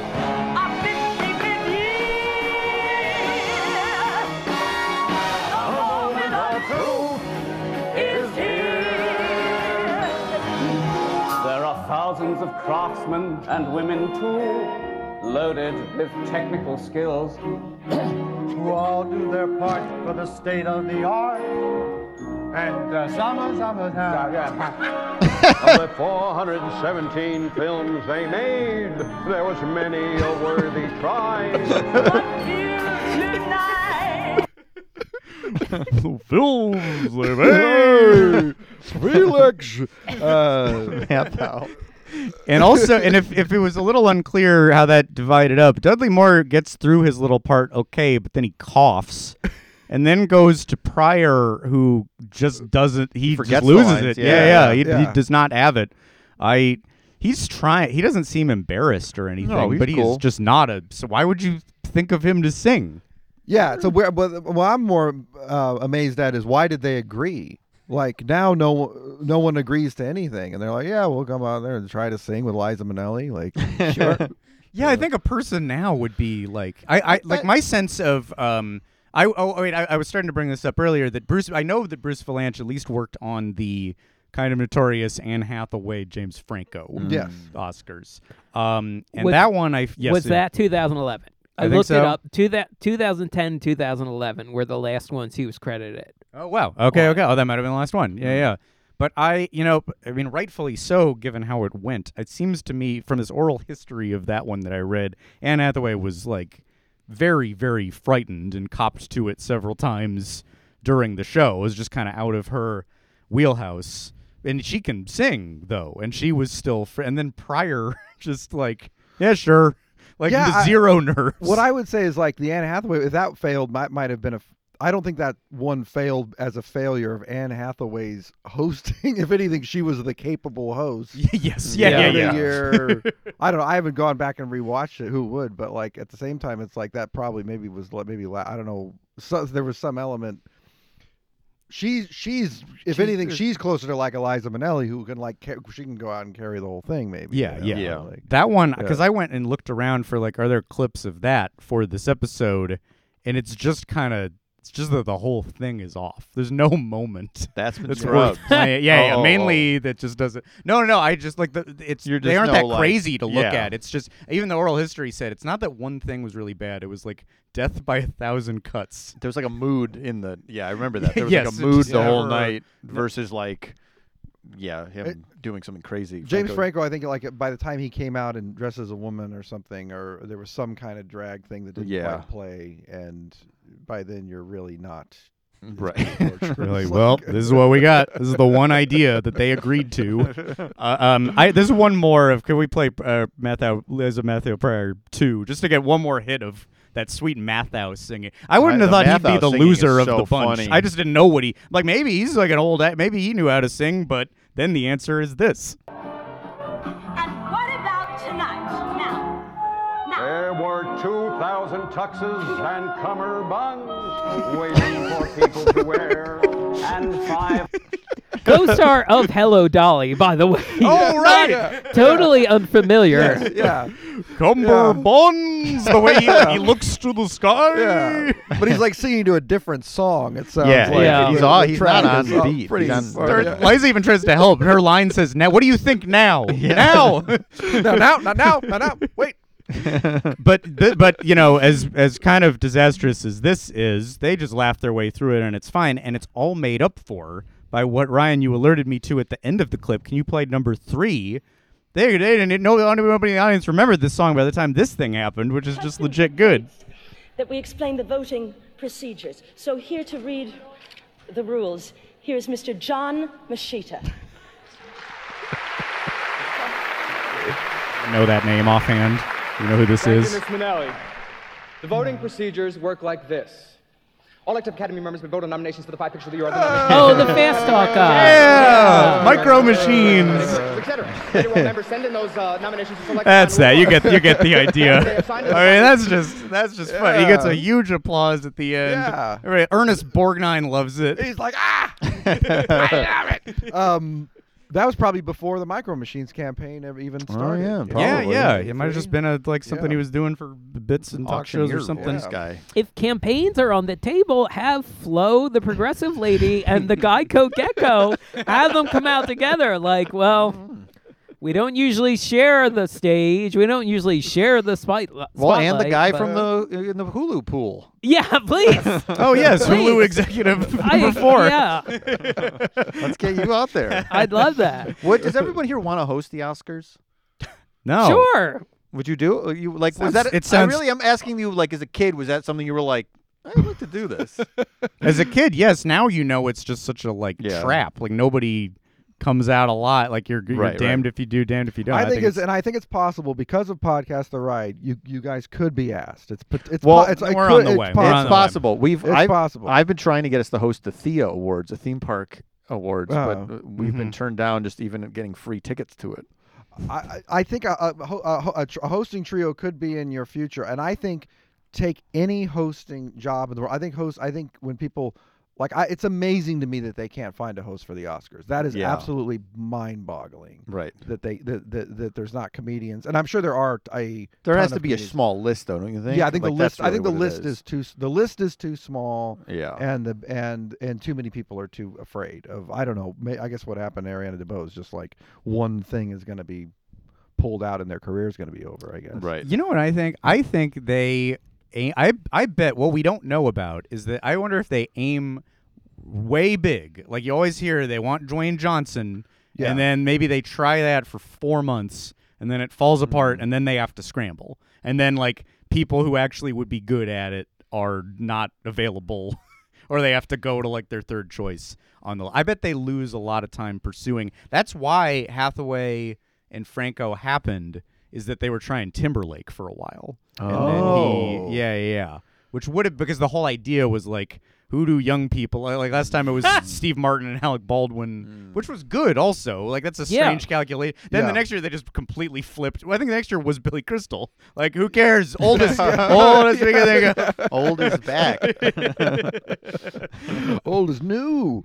Um, yeah. Uh, um. Uh, oh, oh, good. Well, I I have a clip um, from a way that the ceremonies used to begin. You know, which was everyone arriving while a narrator names oh, yeah. who you're seeing. I loved those. And I I forgot how much I liked them.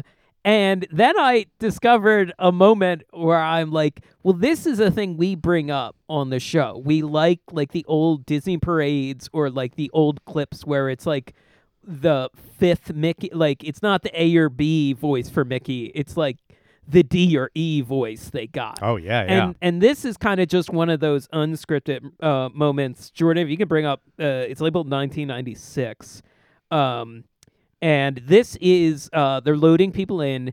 the interviewer who is going so fast is Oprah Winfrey.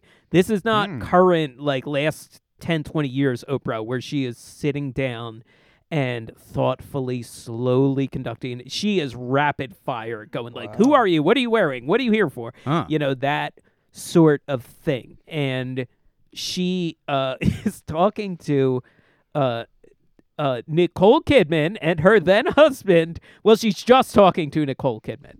Okay. Uh, okay. Hello, Miss Kidman. How are you? To die for. That's what you look like tonight. Just to die for. And you were. So do you. okay. You're presenting tonight? Yes. Present- yeah. Yes. Oh my goodness. Introducing Babe. Introducing Babe. Yeah. How do you feel about that? This, for the listener, Tom Cruise is back here saying Yes, nothing. of course you do. Yeah. Big Love this choice of color. It's the first time. Hasn't I've been seen it. acknowledged. Oh, thank you.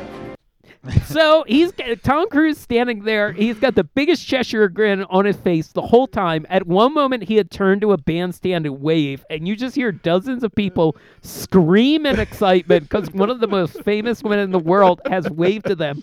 By the way, he has not been named on camera. Yeah. Not And- no acknowledgement. And but my favorite thing is that a, a very relatable, very human moment. He doesn't know where to stand. It's like he, he doesn't know where to go. Well, they organize these now. These things are little, Yeah, little sets, yeah. and you have marks and everything. Yeah. This point, up. Yeah. It's a whole like yeah. Geography is like they know exactly Sure. where they're moving people. And and in some of the other footage, you can see people arrive and suddenly like jump and wave to someone in the press crowd in a very uh, elegant gown, and it's Joan. It's clearly Joan Rivers. Uh, but that used she used to be like the big exciting uh, uh, part of the pre-show coverage. But this footage was so funny because Oprah Winfrey is just talking to Nicole Kidman and clearly wants to talk to Nicole Kidman, but it's just an odd run of questions. Like you're here to present Babe. like she's like dissing. He, I mean, it's a kind of a diss. What she's there's no way she doesn't recognize Tom Cruise. And then the very last question is I I have never seen you in that color. Like she's like commenting on the purple dress. Is this why Tom would later go on to jump on her couch in an angry I- manner? Uh, you know what? I'm going to get your attention. I'm The- getting it now. Uh, the- on a, on this show, Mama Needs a Movie that I the, the, that I do. We recently talked about Interview with a Vampire with mm-hmm. Alan McLeod. Oh yeah. and I, I was reminded of this is so this, this is Babe. This is '95. Mm-hmm. In '94, Tom Cruise went on Oprah, and Oprah was like, "I don't like this movie." Oh wow. Uh, she said, uh, well, they- they show, she showed the movie to some whatever they screened the movie for her at her uh, Uh, audience or whatever, and she was like, "I didn't like the movie. I walked out and prayed with my friends in the lobby." Really? whatever. Whoa, And so I think there was an. I think that might be awkwardness. Oh, this, This is all tying Wow. together now for me. Oh, Interesting. Okay. This is key I think they, info. they later made up with the couch, but I mm-hmm. think that might be post interview with a vampire awkwardness. Wow, that's really fascinating. Yeah. Wow. Which that, is, seems that so adds raw. another level to it. I just could not get over him just walking right through Yeah. between the two of them, and then just it's just a big grin after he waves, and uh, This is what you everyone just I'm breaking seems the mic. a I'm- little uncomfortable. like everyone. Um, Oprah and Oprah is not doing a good job. That thing where you talk into the mic and then hold it over to someone yeah, you're not supposed to go like. It's so funny. yeah, Yeah. Like this is so beneath Oprah to be doing this. But but all three of them are such like longtime professionals. It's just a weird like Yeah. hiccup. It's It just a weird. weird moment. Sure. Wow. Wow. Uh, um, I Well, it was saved by the presence of Martin Landau, which drove the audience. Martin Landau and that then brought Jimmy the ratings up. The stern face of Martin Landau. Oh my goodness. there's there's a little there's a little more Landau to come uh, uh, potentially. You might see if you can spot a Landau uh, later. Uh, um, let me get to what, an, another thing that uh, Ryan that you brought in, which let, let, let's let's go back to Crystal and to jump around, and this this will take us to the the 2004 uh, Oscars because we we've talked about the opening numbers, but we have not talked about the the opening films where he which felt very revolutionary at the time that he's inserting himself into all the that was uh, like a new uh, in his bag of tricks uh, uh, that was a new trick I feel like in the Titanic year which made that one big too that he's in Titanic he's talking to the guy who drops off at the top um, and I feel like the first few were great but then this one 2004, we're getting a little dicey. I feel. Yeah, and then th- they continued to be dicey after that. but yeah, this was I was searching for, in particular, 2000 because that was the year that he did an American Beauty parody, and that has been that's scrubbed. That's really wow. Good luck finding that mm. one. But this Huh. is 2003. This was the movies of 2003. So Lord of the Rings was the big movie, and they kind of cut it, I think, more in a trailer form. This is probably this is directed by Troy Miller. Mhm. Uh, of of Dakota Pictures up the street. Uh-huh. uh, yeah, this is from. I think this is from the uh, the ceremony that year. Uh, yeah, and this is just I just I I uh, cut it down to I, I what I feel like are the the crucial moments, uh, the moments that hold up the best. Uh, so here's here's the highlights of the 2004 opening.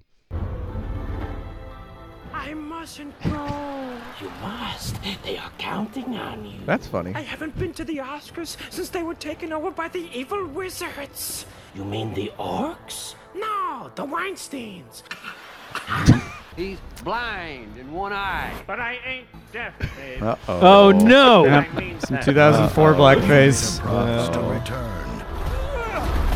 Now we're in Lord of the And Rings. nothing would stop his journey back home. Stop this war! Shame on you, hobbits! Shame on you! This is a fictitious war! This lord was not elected by the popular.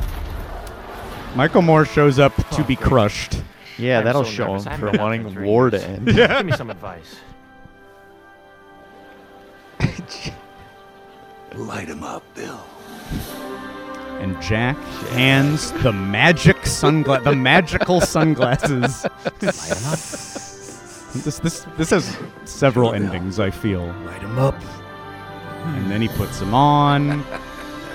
Kill him, baby. Does he kill him, baby? Kill him, baby. Light him up, kill him, baby. Keep it all in, Troy. Keep every. I'm going to give you a lot of options. Keep them all in. Keep it all in. Keep Uh, that steady cam spinning and spinning. What's that contraption you're riding around on there? It looks pretty cool. That's a segue. Interesting. This is full disclosure, and I'm not gonna s- I'm not gonna say anything here, but there is a g- th- th- there's a friend of ours, a friend of all of ours, hmm. who worked on this exact opening. Oh. who is who might be listening and worked on this and is flashing to a lot of memories. And I am not in a position to tell their stories, but I just want to broadcast this message that if you ever want to tell the stories about the 2004 opening with Sammy Davis Jr. and the magical sunglasses, we would hope that you would consider us to be the venue should you decide to, to go public. And you're not talking about Yeah. Jack Nicholson. well, he's Friend of the yeah, well, all Jack right, Nicholson. fine. he Oh, started uh-oh. listening after we showed all those pictures Of with him and the hoagie in the boat. yeah, with him and of him and the hoagie. That happened He- last he- week. He really Oh, likes yeah. that. So he's like, I love, I love the attention, guys. Thanks for remembering. You're finally nobody's building me up these days. Yeah. By the way, light 'em up, good boys. uh, Jack Nicholson primo seats at the 2012 Oscars and those 1970 Fred Astaire Oscars. Always, that's always. the The thing. We that love is- it. Yeah. Jack's in Yeah. the front. It is fun when Jack's Yeah. in the front. It is Yeah. exciting. Yeah. I won't Yeah. lie. he ain't gonna be in the front no more. The No. days are over. Yeah, that's true. Um, M- Mike, do you want to throw anything in? 'Cause Oh I, yeah, I know you brought, a, Let's you do brought a, cou- couple clips. So uh, both these clips, I think, some what I like about the Oscars, especially at this era of the Oscars, like '80s ish, is that it's uh, Hollywood has changed, but the Oscars hasn't. That's something that kind of is over now, but there's still obviously the music. They want musical. They want some schmaltz. But I feel like when I'm watching some old clips from the '80s, I go, "What the hell? Like this guy's alive?" Like I didn't know, and, and then especially when they're talking about certain movies. Let's start with uh, the Jordan, the file named Liberace.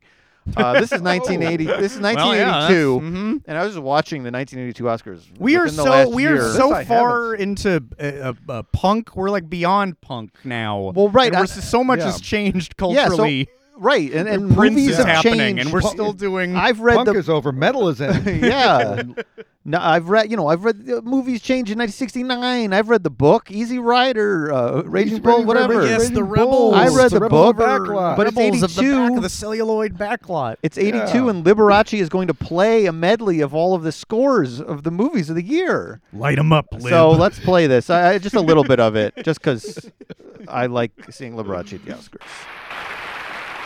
So he's played a little in intro, and he does a little joke up here. the theme from Reds. Thank you very much. Well, I've done my part for motion pictures. I've stopped making them. And that joke goes pretty so well. The writer He of that means it. He screenplay. really He's means gone it. back to writing books. His name is Irving Wallace. No applause. what? Smatter of Although applause. I've Confused. stopped making movies, He's just rolling I've through never it. stopped attending them. In fact, ladies and gentlemen, I'm enchanted by the music. 1982. I think it's consistently the most original music written today. Mr. Conti, will you help me remind everyone Bill Conti. of this year's Oh, yeah. It's Bill Conti, a lot of nominees, years. Beginning with Chariots of Fire. Oh, that's cool. It is, I mean, it's cool. I like it. I- it's- it's- and I don't have the full. We don't have. You'll put a little, listen a little bit of this, but then. So like Liberace is an awesome piano player. It's nice to hear him doing this. This is good. It's cool. This is good. um, and then he does all of it. There, this is the year on Golden Pond is nominated. Iconic score. Uh, uh, so I don't have. From On Golden Pond. I mean, this rules. I love this. Is The titular song by Joe I love Strummer. it. Uh, so you can stop playing it. Um, and then he does. Here's some of okay. Stop Making Sense. It's. I mean, I love it. Uh, but yeah, again, it's just like it's funny because he's old school Hollywood, but it's '82, and I, yeah. So uh, uh, Can I can I do one from '82? Uh, uh, Yes. Since uh, since we're talking about that, Oh, yeah, this, go, or- go for this it. is this is Ryan actually, and another thing that I just think is is good. Uh, uh, this is from um, wh- oh, what did I call it? Did I did I call it uh, Sheena Easton? Uh, this is a uh, per- or for for your eyes only. This is a performance of the Bond song for your eyes only. One of my favorite. Oh, that might yeah. be could be my favorite Bond song. Um, and they, uh, Ryan, as you put it, this is a rare occasion. This is this is just the Oscars turn into a stunt show. This is close to a stunt show as I've ever seen it be. Yeah. So there's a little bit of song, but then it then then things get real stunty. I wonder who produced it. Oh yeah. And you've got the real henchmen, by the way. I don't I don't know their. na- I am not a Bond enough person, but Uh, the uh, oh yeah, the old uh, uh, the um, Richard Kiel. Richard Kiel, is yeah. the big tall guy. What a gown, Sheena. And We're getting disco-y here in '82. Yeah, a car And pulls a up on car stage. Pulls on a stage. is it Bond? Who is it? It's well, it's a dancer. does a kick. There's a pirouette. Maybe that. It's. I guess it's later. You find out it's Bond, but he's in an orange jumpsuit. It's weird. He stabs someone with a sword. James Bond and his trusty sword. Lasers. That's the same Explosion. lasers from uh, the RoboCop. RoboCop. Oh my god. Guitar wailing. I, I mean, James Bond. It, it just it looks like the the Universal, the Conan the Barbarian stunt show. Oh, it yeah. looks so much like that. It- Whoever produced whoever produced 82, I got to hand it to them. I like both of these things. When was Yeah, the last time like a fake punch was thrown at the Oscars? I don't know. That's a good we question. know the real one. I know we Yeah, know the I- real one, but I just want to know when was the last time a work is wrestling? You say a worked A punch. work punch, yeah. Now they don't pull punches. yeah. I think they did stop doing this kind of Strong thing. I, yeah. I think everyone would like it. Some bit People like wa- uh, we're gonna just do like w- the, like the Avengers are gonna fight on the. The Avengers should fight. That would none be a- of them are famous. It's Yeah. all just generic. Yeah, it's just actors. dancers. Yeah. Yeah. Dancers are just like pretending to fight with kick, like big high kicks. like just get the Rockettes to dress as the Avengers and have them high kick each other. like that, people would like it. Um, did you have another Uh, one, Mike? yeah, let me Uh, go quickly. Uh, uh, it's I believe 1987. Um, and I was looking at some lists for things. I was just looking up like bad Oscar moments. Uh, and the intro to 1987, which I had to do a little hunt for, and I found it pretty easily. Uh, uh, again, sort of the juxtaposition of the movies that came out versus wanting to do a big Hollywood number of, of you know like something that would be in the 40s or something. So I'll let this unfold. There's a lot of elements that I enjoy, but you'll be able to tell I think pretty quickly which ones I I, I like. Um,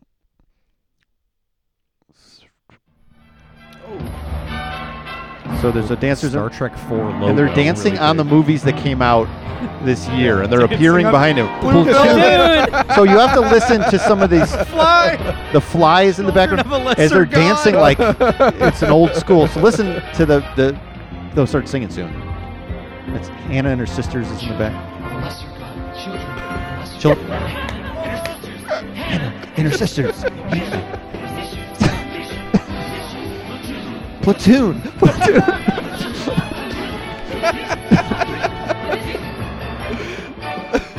Platoon is a Salvador. Oh. Salvador. Salvador. Okay, so they're like shim- these dancers are like they're like dressed like newsies or something, and they're shimmying and they're big high kicks, and we love Platoon. So here we go. Here comes Dom DeLuise. Ah! yeah. We got the show right here. Knock you on your ear. Here we go. Can do. Sure thing. All right, Tonight. he's not the only one. Sure thing. If excitement is your thing, ha, sure thing. Sure thing. All in has got a Telly. Savalas. Wow. Sloppy Telly. Or oh, Jimmy Woods might I cleaned up for a big night. Pat Morita. Yeah. Wow. Wonder's gonna steal Does this seem a bit under rehearsed? In 87. Yeah, this is a ga- this is a guys and dolls It's a hard, reference. yeah. This is like Walter Matthau singing a regular song. Yeah. Uh, famously, And Platoon and got Blue Velvet and Salvador. Star Trek 4. I want some more. El Salvador. Hannah here and her sister's oh, near.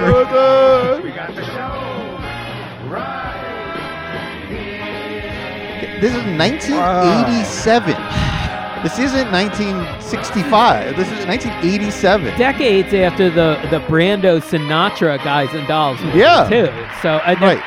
Maybe there's a revival. Blue Velvet came out this year. yes. The only, right the only thing of wrong with this is you shouldn't open with a showstopper. That's it. Yeah. can't- How do you top it? Where that. do you go from How there? do you top Yeah. We should have thought of that for the uh, the Billy Crystal. He, he would do that. You got your western front. It's all Right. quiet here. And the Germans your- running in with diarrhea. Um, She's tar. She's tar.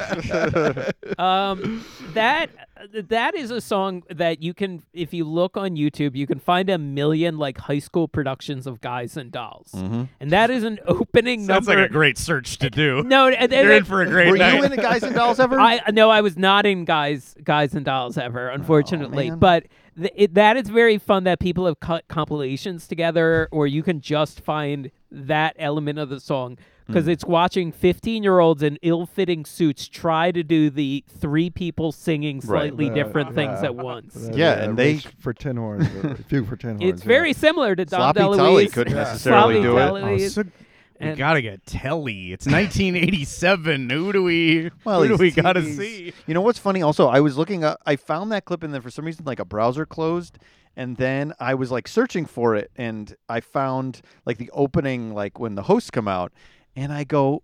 Well, Cheryl Ladd and William Shatner hosted the Oscars this year, and then I went, "Oh wait, this is a Golden Globes showed up." Oh, okay. Oh, I was like, "When did William Shatner host the Oscars?" Oh, okay, all Yeah. right, Golden Globes, got it. He was in the Seth I mean, that goes to show you though what Billy Crystal. That's a really good context of what of the Billy Crystal thing though. Is Of- like yes, of, th- yeah. of what it was reactionary of what it was reacting against. Like, and so when Billy Crystal showed up and did a what was essentially an ironical version of that, it was like a funny parody version. Like, You forget that context, Yeah. and he. I recently rewatched the first one or the second one, and he he did couch it as like, you know, I know you don't want one of these big musical mm-hmm. numbers. Yeah. that's so annoying. He did that for like three years, and I think like when y- younger people look at it, they're like, "Oh, that's corny." He's doing like a medley, and like, no, he's doing a parody of what was persistent on the Oscars for many years. We have no idea how bad it was. Yeah. which Right. maybe takes us into the big ones that are remaining. Oh yeah. are from 1989. And unless, uh, uh, are we Yeah. good to move on to na- to 89? Because we Mhm. we need to spend a little time in 89. Oh yeah. Oh yeah, I, I have Big something ones. for the end, but I'll save it for the end. Okay, sure. Um, so, uh, 89. Well, so, I mean, they- I don't need to say the whole context. One one thing that happened in 89. The context is this is not the worst thing that happened. Although that's up for debate because Ryan, you put this on your list I, I'm honored to have apparently exposed you to this one. You didn't I think you showed this to me one. first, yeah. Um, and your argument was this is the listeners might know where this is heading. Like, what are they saving as the worst thing that ever happened on the Oscars? You might know. Uh, but this is a solid uh, candidate. You you said maybe this is worse. This is more skin crawling to you. This, this is the this is the most um, uh, oozy. Like you talk about your your hair Hmm. standing up. This is the hair standing up for me. Yeah. Thing I've ever s- I've ever seen on on any award show. Yeah, maybe Yeah. ever. Uh, uh, yeah. This is um, the clip is called "Stars of Tomorrow," and this happened deep into the show. Uh, and these people are introduced as maybe the the future winners of Academy Awards. Oh. The sequence starts with Blair Underwood and Holly Robinson, who by now we know for the many Oscars they've won have, have as have everyone in this sequence. It actually is a high percentage. I, you know, you can't. There are a lot of people in this who've done great things. It's not bad for yeah. for Yeah, Academy yeah, it could be a lot much lower number. Yeah. You maybe have, could have forgotten Yeah. about all of these people. Uh, um, but wait, was there one more? Oh, oh, the only other piece of context. I've tried to be a little like sparing with these clips and these ins and outs, but this one I'm like, I think you have to just sit in it and deal with it. Maybe we'll cut it off, and if you can't take any more, Okay, we'll tap Yeah. out. yes, please. Are you yeah. going to show the intro? Yeah, yeah. Oh, Uh, oh wait, no, well, not the people, not not uh, uh, Bob and Lucille. I Okay, don't well have that, that. that's that's a little bit important. Is that Walter Sure. Matthau comes out and introduces Bob Hope and Lucille Ball, who are about as legendary as anyone is at that time, and then. Yeah. they introduce this. they get an intro. A legend introduces two legends, who then set up this. Let's hit it.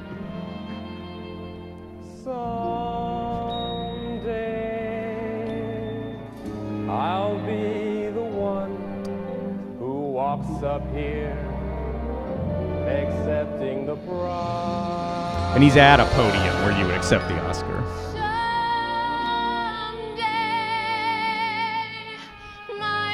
I don't know who Holly Robinson is. She can sing. I don't know. She Holly Robinson Peete now. Oh, okay. Uh, and I forget um, sitcoms, big TV shows. I don't know. and now there's dozens more. Like Joely Fisher later from Ellen.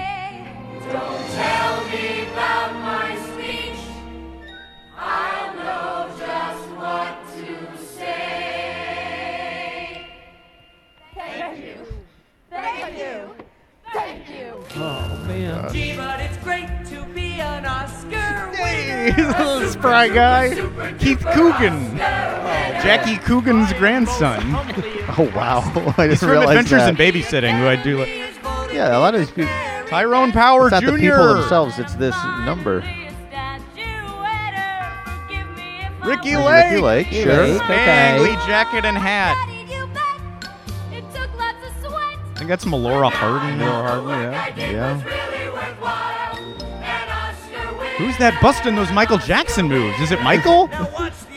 Oh. Oh, Corey. Corey. Still wearing that jacket. I, all right, that all right. That I made it up through that. I, I mean, Blair Underwood and Melora Hardin have worked quite a bit. But yeah, yeah. Well, yeah, but the but this is Oh. such a weird pressure to put It's on nothing to do with the actors. Yeah, yeah. yeah, and, every, well, and it's everything to do with who put it together. Like, what jokers put this song together? Well, according to Lucille Ball at the beginning, it's Marvin Hamlisch, then the winner of several Oscars.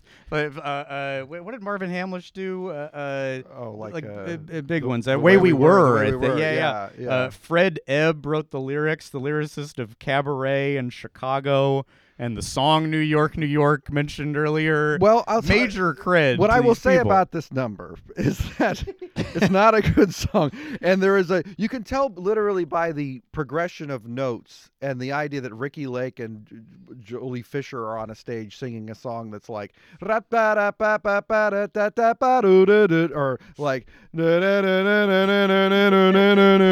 you that's bad. That's not a good I'm sorry, Marvin. That's not Rat Packers should not be singing that that that style of like and Hollywood tonight will find me here on the stage.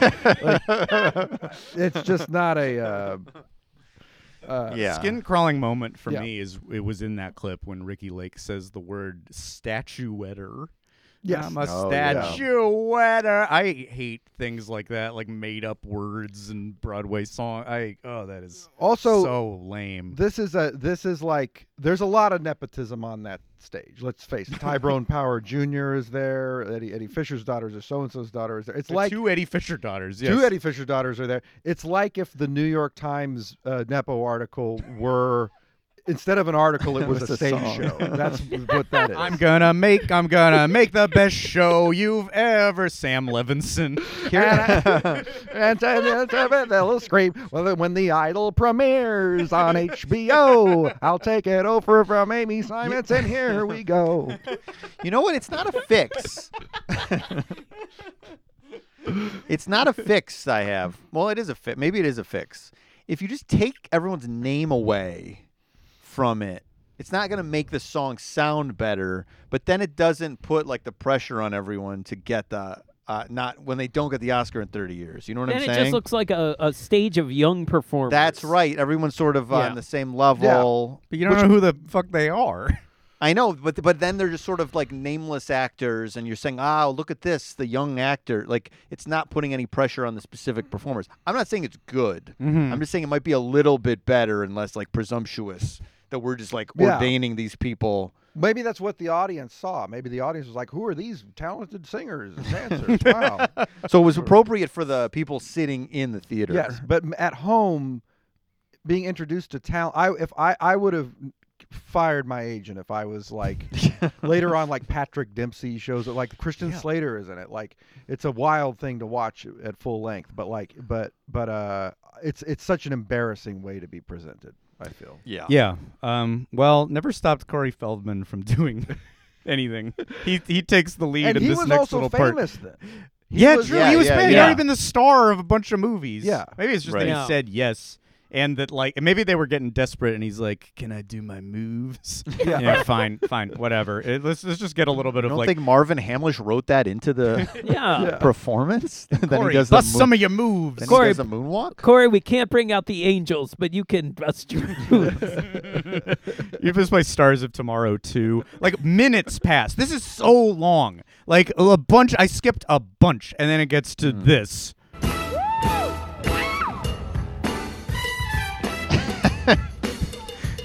Corey Feldman does Michael Jackson dances, but not as good. We're good. Are they going to Footloose? No. It's just no. It's generic. Keith Coogan slides, wiggles. Wait, this is splits too, though. Say what? They're holding, waiting for some cue that didn't happen. Say, Say what? Say what? I don't. what? This is one more of these. I don't think I want to see it. I think I'm done with Stars of Tomorrow. Hmm. It's- There's sword fight. Christian Slater's in a sword. All right, Jordan's Oh, making us. Yeah. Oh. You wouldn't want to be seen doing this. Do you even? Do you want to be seen don't- I- watching I don't it? want to be seen watching it. They Then this guy walks to a podium. It takes a long time. Don't know who he is. And the Oscar goes to. Oh, run back, run back, run back, run back, up the stairs. Fast as you can. Hurt yourselves. If they'd all spill to the bottom of the stage, then it would be the best thing that ever happened. They should do a salute to the movies that may win in 10 years. Oh yeah. Oh, try to guess. yeah, just guess the names. Finian's Love. What's that? Guessing titles? You'll be on the floor when I'm the star of Godfather 4. yeah, it's all sequels. When I'm taking home the for playing Rain Man again. I'm taking home the gold for when I play Rain Man Jr. Rain Man Rising. Definitely be great.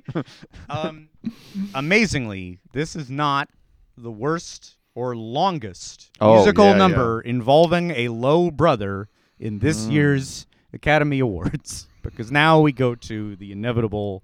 Where else could it be? And they've had a lot of chances to do something worse. They've done things that are more notorious and stranger and slappy, but they have not done anything this crappy.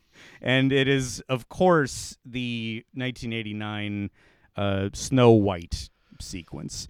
Have we all had experience with this. I mean, it's you just you Yeah. can't not run into it. Yeah, I- I've watched I all of it. Yeah. I feel like mostly in montages I've seen. Uh-huh. I don't know if I've ever seen like a big chunk of it. Which we're talking about Like- it like it's like it's War and Peace. I've, I've seen it all. Well, I've Oh, seen. I've seen bits. it. I've seen bits and meaning to. pieces. It's been on the, list. uh, It's been in the queue of crap. Oscar I numbers. studied it in college. Uh, my thesis was like, on it yeah, I've in been doing- I was college. Showa and you know the big ones. This one, uh, the Bellatar movies, and this one. I gotta get around to. I'm waiting to show it to my child.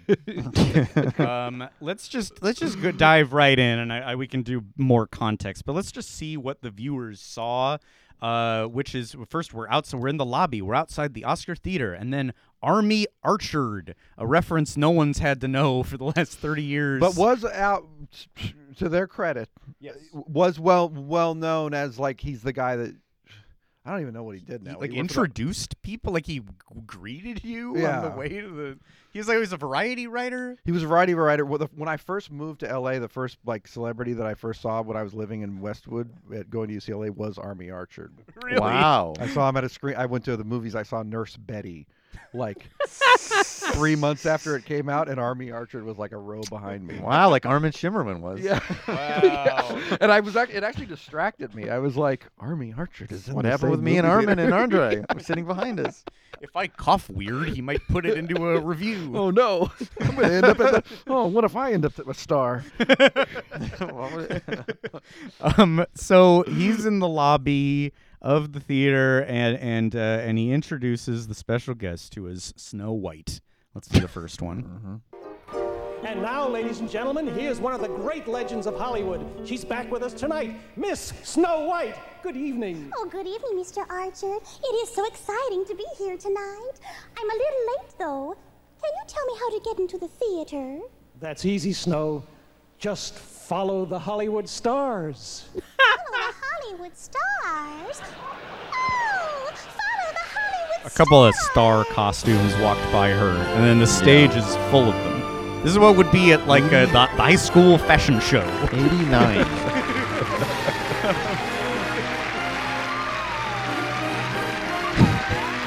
Wait, did I leave in? Is this just stars? Did I leave in her talk? I guess I don't have her.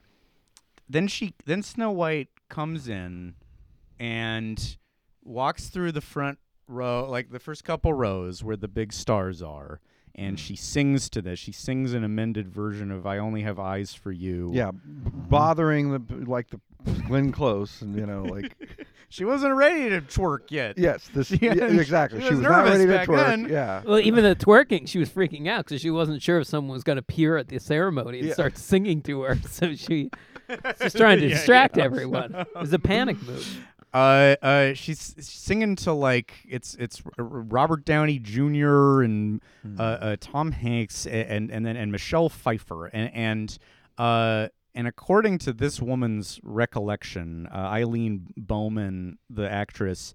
Uh, who is a complete unknown. She's never done anything on television. This is her first time on television we're watching, and it's this. And she has to go face to face with all the biggest stars in the world. And she was very nervous but she got to the stage and she saw that her friends who were the dancers who were the stars and she thought maybe I will have some fun.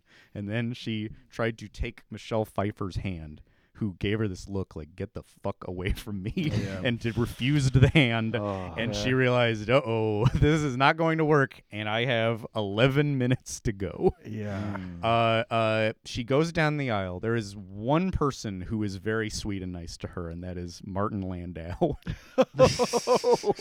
like just holds her hand and oh, It's which oh, is honey. In keeping with things we've recently heard about Martin Landau.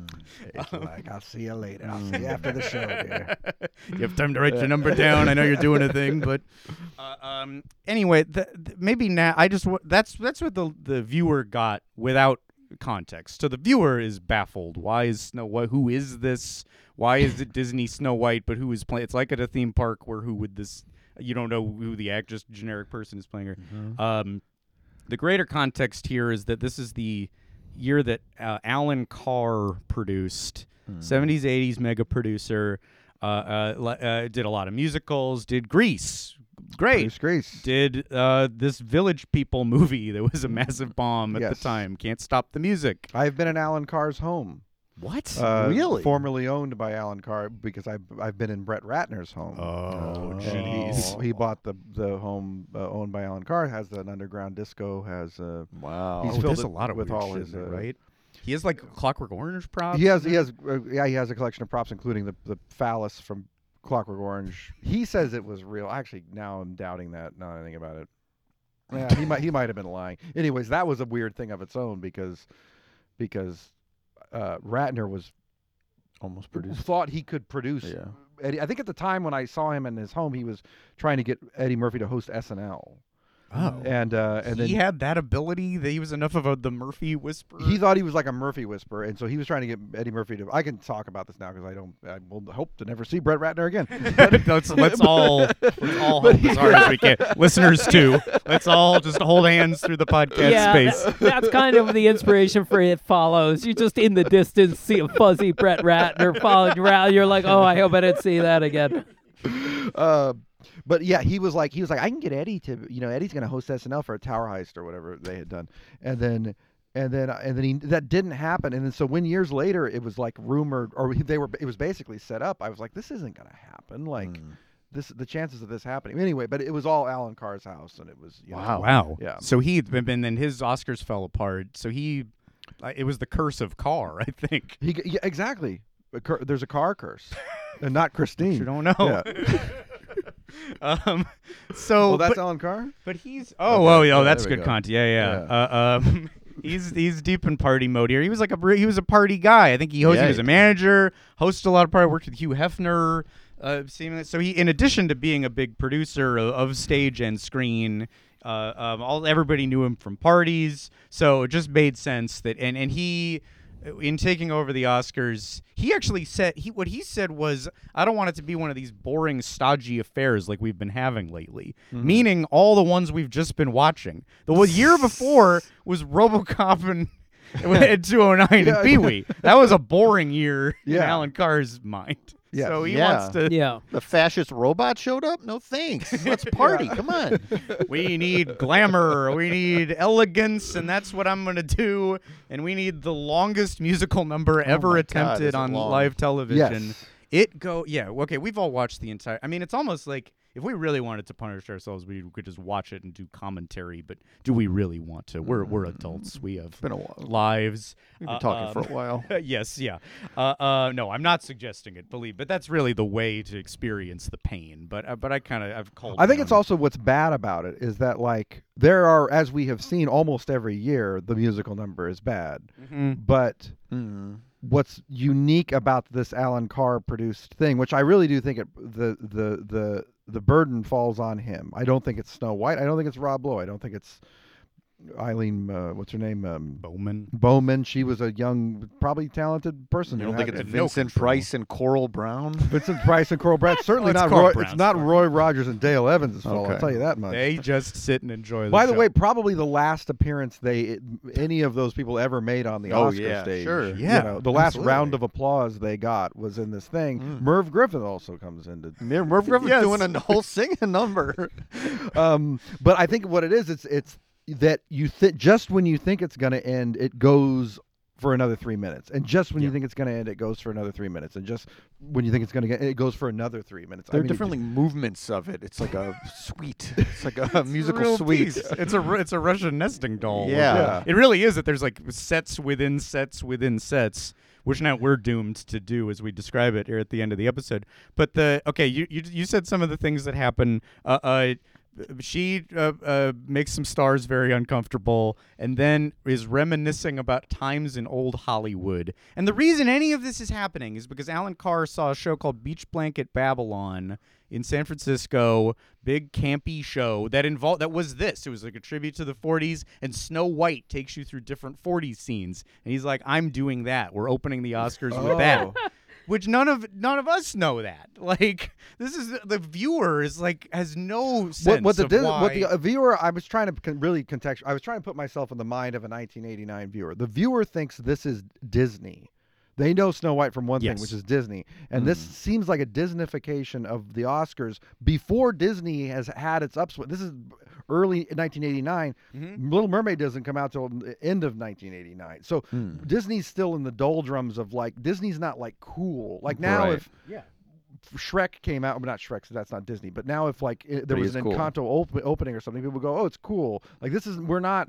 Big hit, big hit song, or yeah, yeah, it's yeah. not. Yeah. This is not the Snow White is no longer cool at this moment. Mm. that this No, and it's happening. Yeah. clearly it is so much the Disney Snow White, even though the yeah. character and the voice absolutely, and apparently And the costume from the a, is from a Hollywood Boulevard rental place because it's a little off. they just they put rhinestones on a Hollywood Boulevard Yeah. rental uh, costume. Uh, so she's fought, she's recalling her Hollywood glory days, and then suddenly the curtain opens and you're at the Coconut Grove and uh, the Ambassador Ballroom, and then of course who else would be there? The MC, but Merv Griffin, of course, and he's of course singing "I've Got a Lovely Bunch of Coconuts." We know. We know he did that song. That's not just a song you faintly recall from like preschool or something. 1989. 1989. Merv Griffin. How many of those On the Oscars, locations? not the Emmys either. Were Yes. standing. How many of those located? The Coconut Grove and the Ambassador. Uh, the Yeah, Ambassador. Merv what's- Griffith is that's Merv, yeah. Merv Griffith's notably at the, what is he? So he's a talk show host. Talk show host, producer, produce all the game shows. Okay. And, But It was cons- yeah. and it was considered kind of like a lame guy, like a schmaltzy guy in the 70s. Yeah. Let alone Yeah. 89. but a nice guy. But still, Oh, sure, yeah, 89. What? Why? Singing? Yes. Do and you- not do people even associ- know? has no association with movies The- that I am aware of. I, uh, by the way, when I first watched this, I was delighted to see him. I'm not saying I wasn't, but I, know was that, I know that Mike Carlson was dis- delighted to see Merv Griffin. But I don't think Alan Carr did it for me 30 years later. unless it is. Oh, like yeah, it's it's a tenant. unless thing. it's a Yeah. simulation, Yeah, yeah. Which we've been talking about lately. We'll have, to, we'll have to ask Mr. Slap.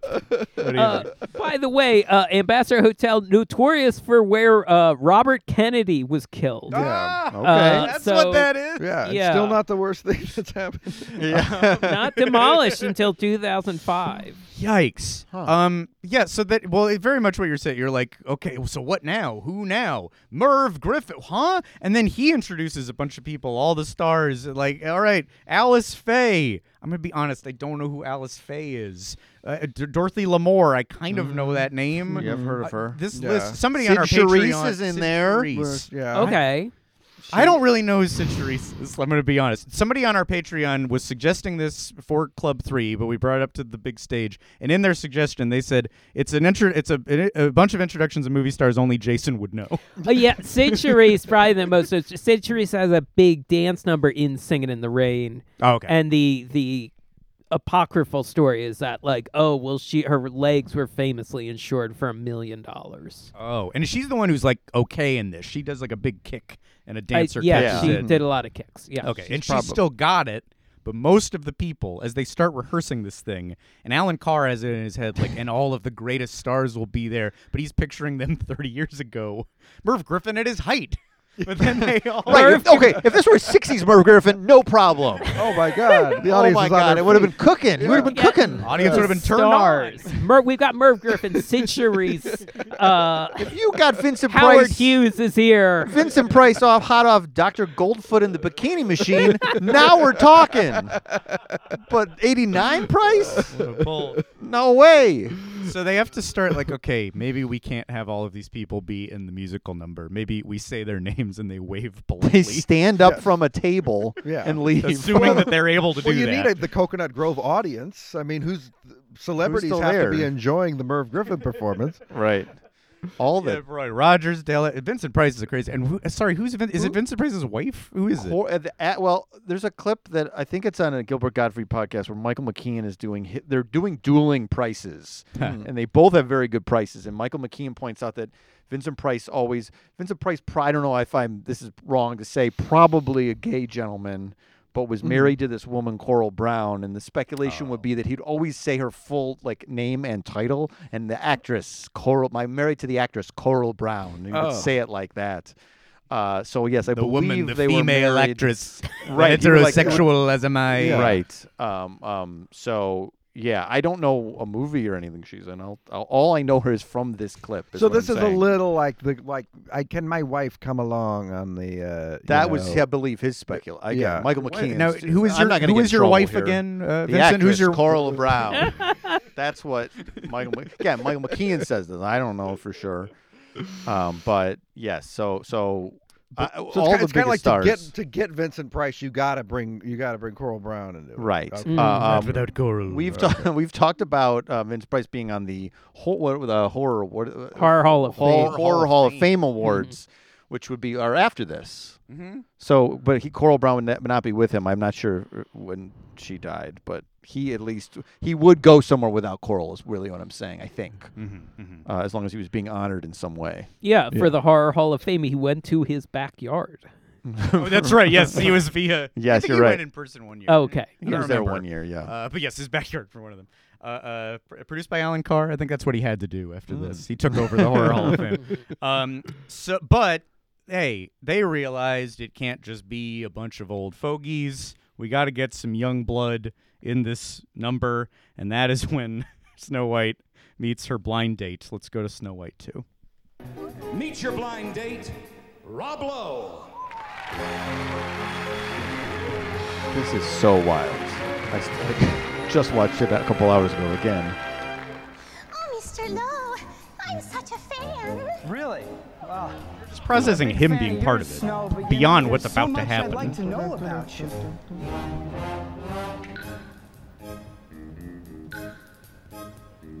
Used to work a lot for Walt Disney.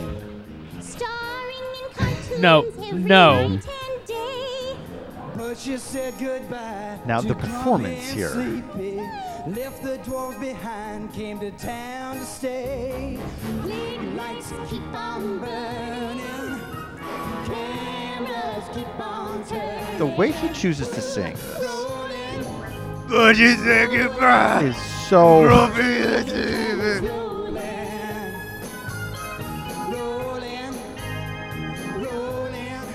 Leon. Keep the cameras rolling. And then Keep the cameras rolling. Oh. Okay, thi- this is a this is a year after the thing too.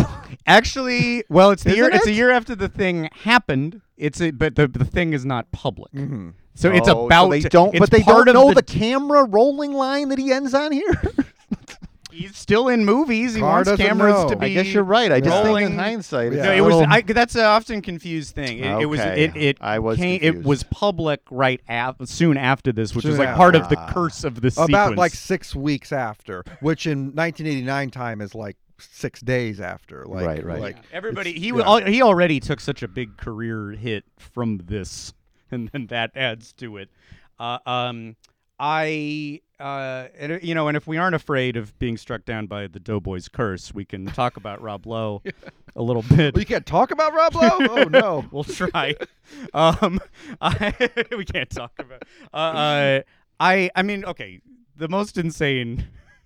I, the the voice. I mean, I, I've thought about grumpy and sleepy forever, and like the voice crack on it, the delivery is so. I, I you can't. T- I mean, I, I don't know if he ever thought he could sing. It doesn't feel. It feels like he was asked arbitrarily, as with Richard Pryor. It's like doesn't matter. Big star. He's gonna be great. Sure. A big star can probably sing, right? And then he's Yeah. just thrown to the wolves here. Yeah, I mean, you could talk again. People can talk, sing. There's like you can get away with a lot. Yeah. as long as long as maybe you're not doing a weird voice. Dudley Uh, Moore, I feel like I Richard Pryor following Dudley Moore already doing the talk sing. That's unfair to Richard Pryor. You can't you can't let everyone do He the took it. Yeah, yeah. you gotta throw some other ringers in there. Dudley Don't Moore is a have good three talk talk singer. singers in there. yeah, sure. to to Rob Lowe's, I think Rob Lowe can sing some. Mm-hmm.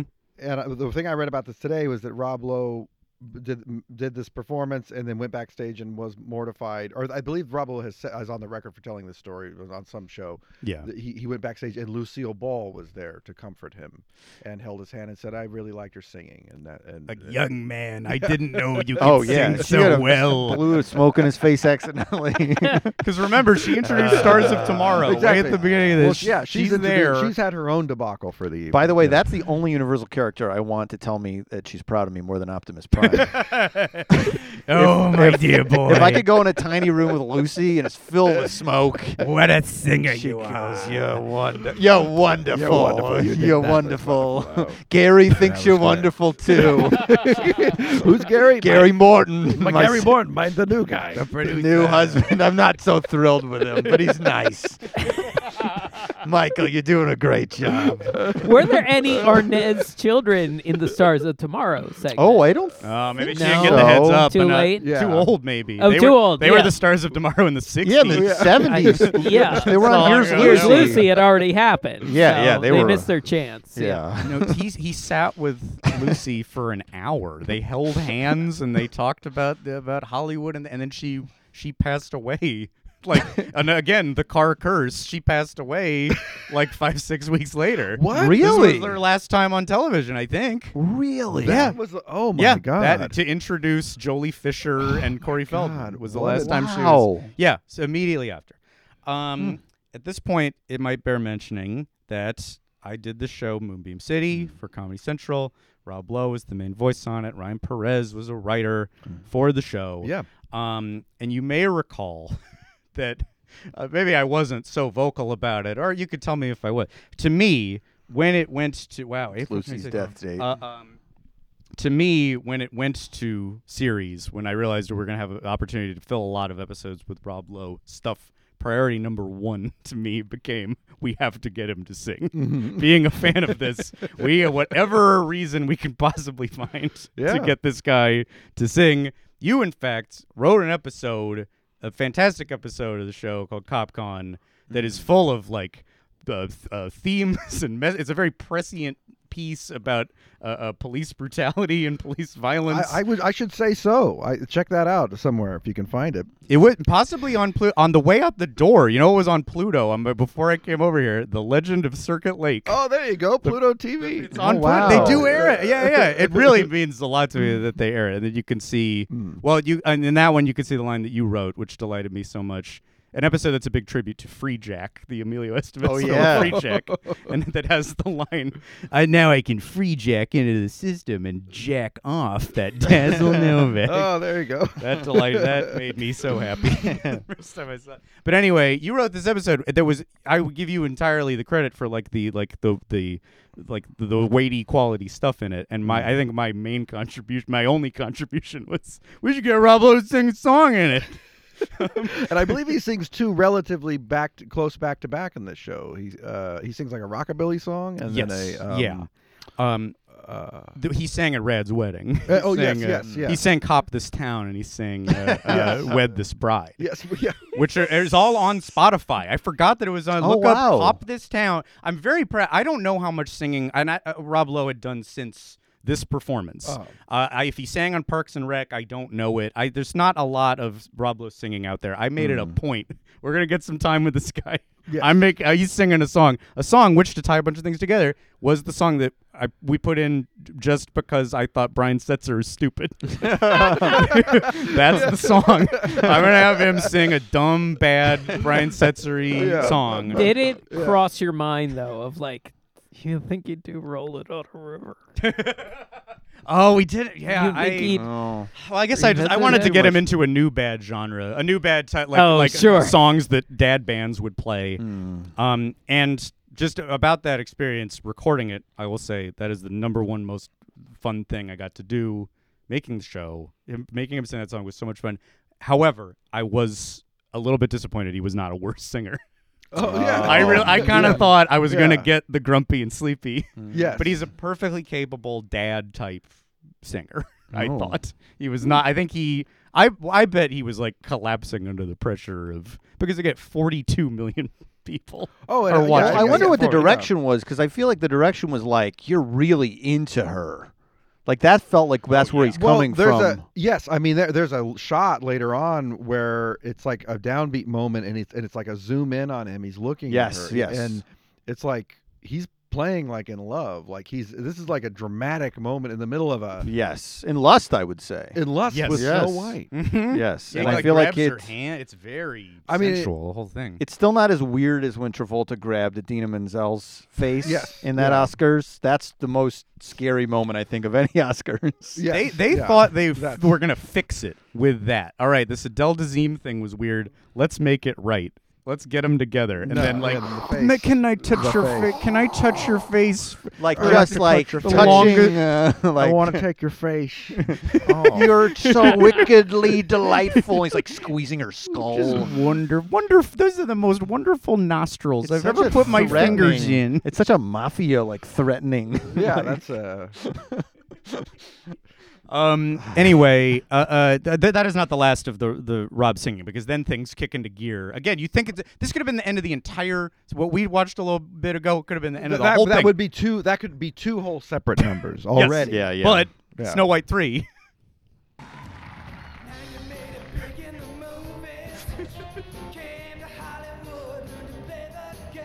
I, yeah, I don't think he's bad. he sounds better here, I'll say, than before. Well, they also gave him a thing that is not what he. Rockabilly was his genre. I figured it out. Yeah, we yeah. figured it out.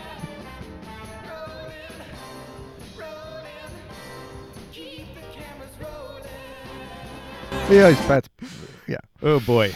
Uh, um. That, but that really, in that part, it's less him and more these, the, the animated mama. Yeah. what do we do? What are, who is, is there any? Was it just meant to be like this? Will be just the kitschiest, only appreciated tongue in cheek, or are they thinking people are going to really respond to this message of keeping cameras rolling?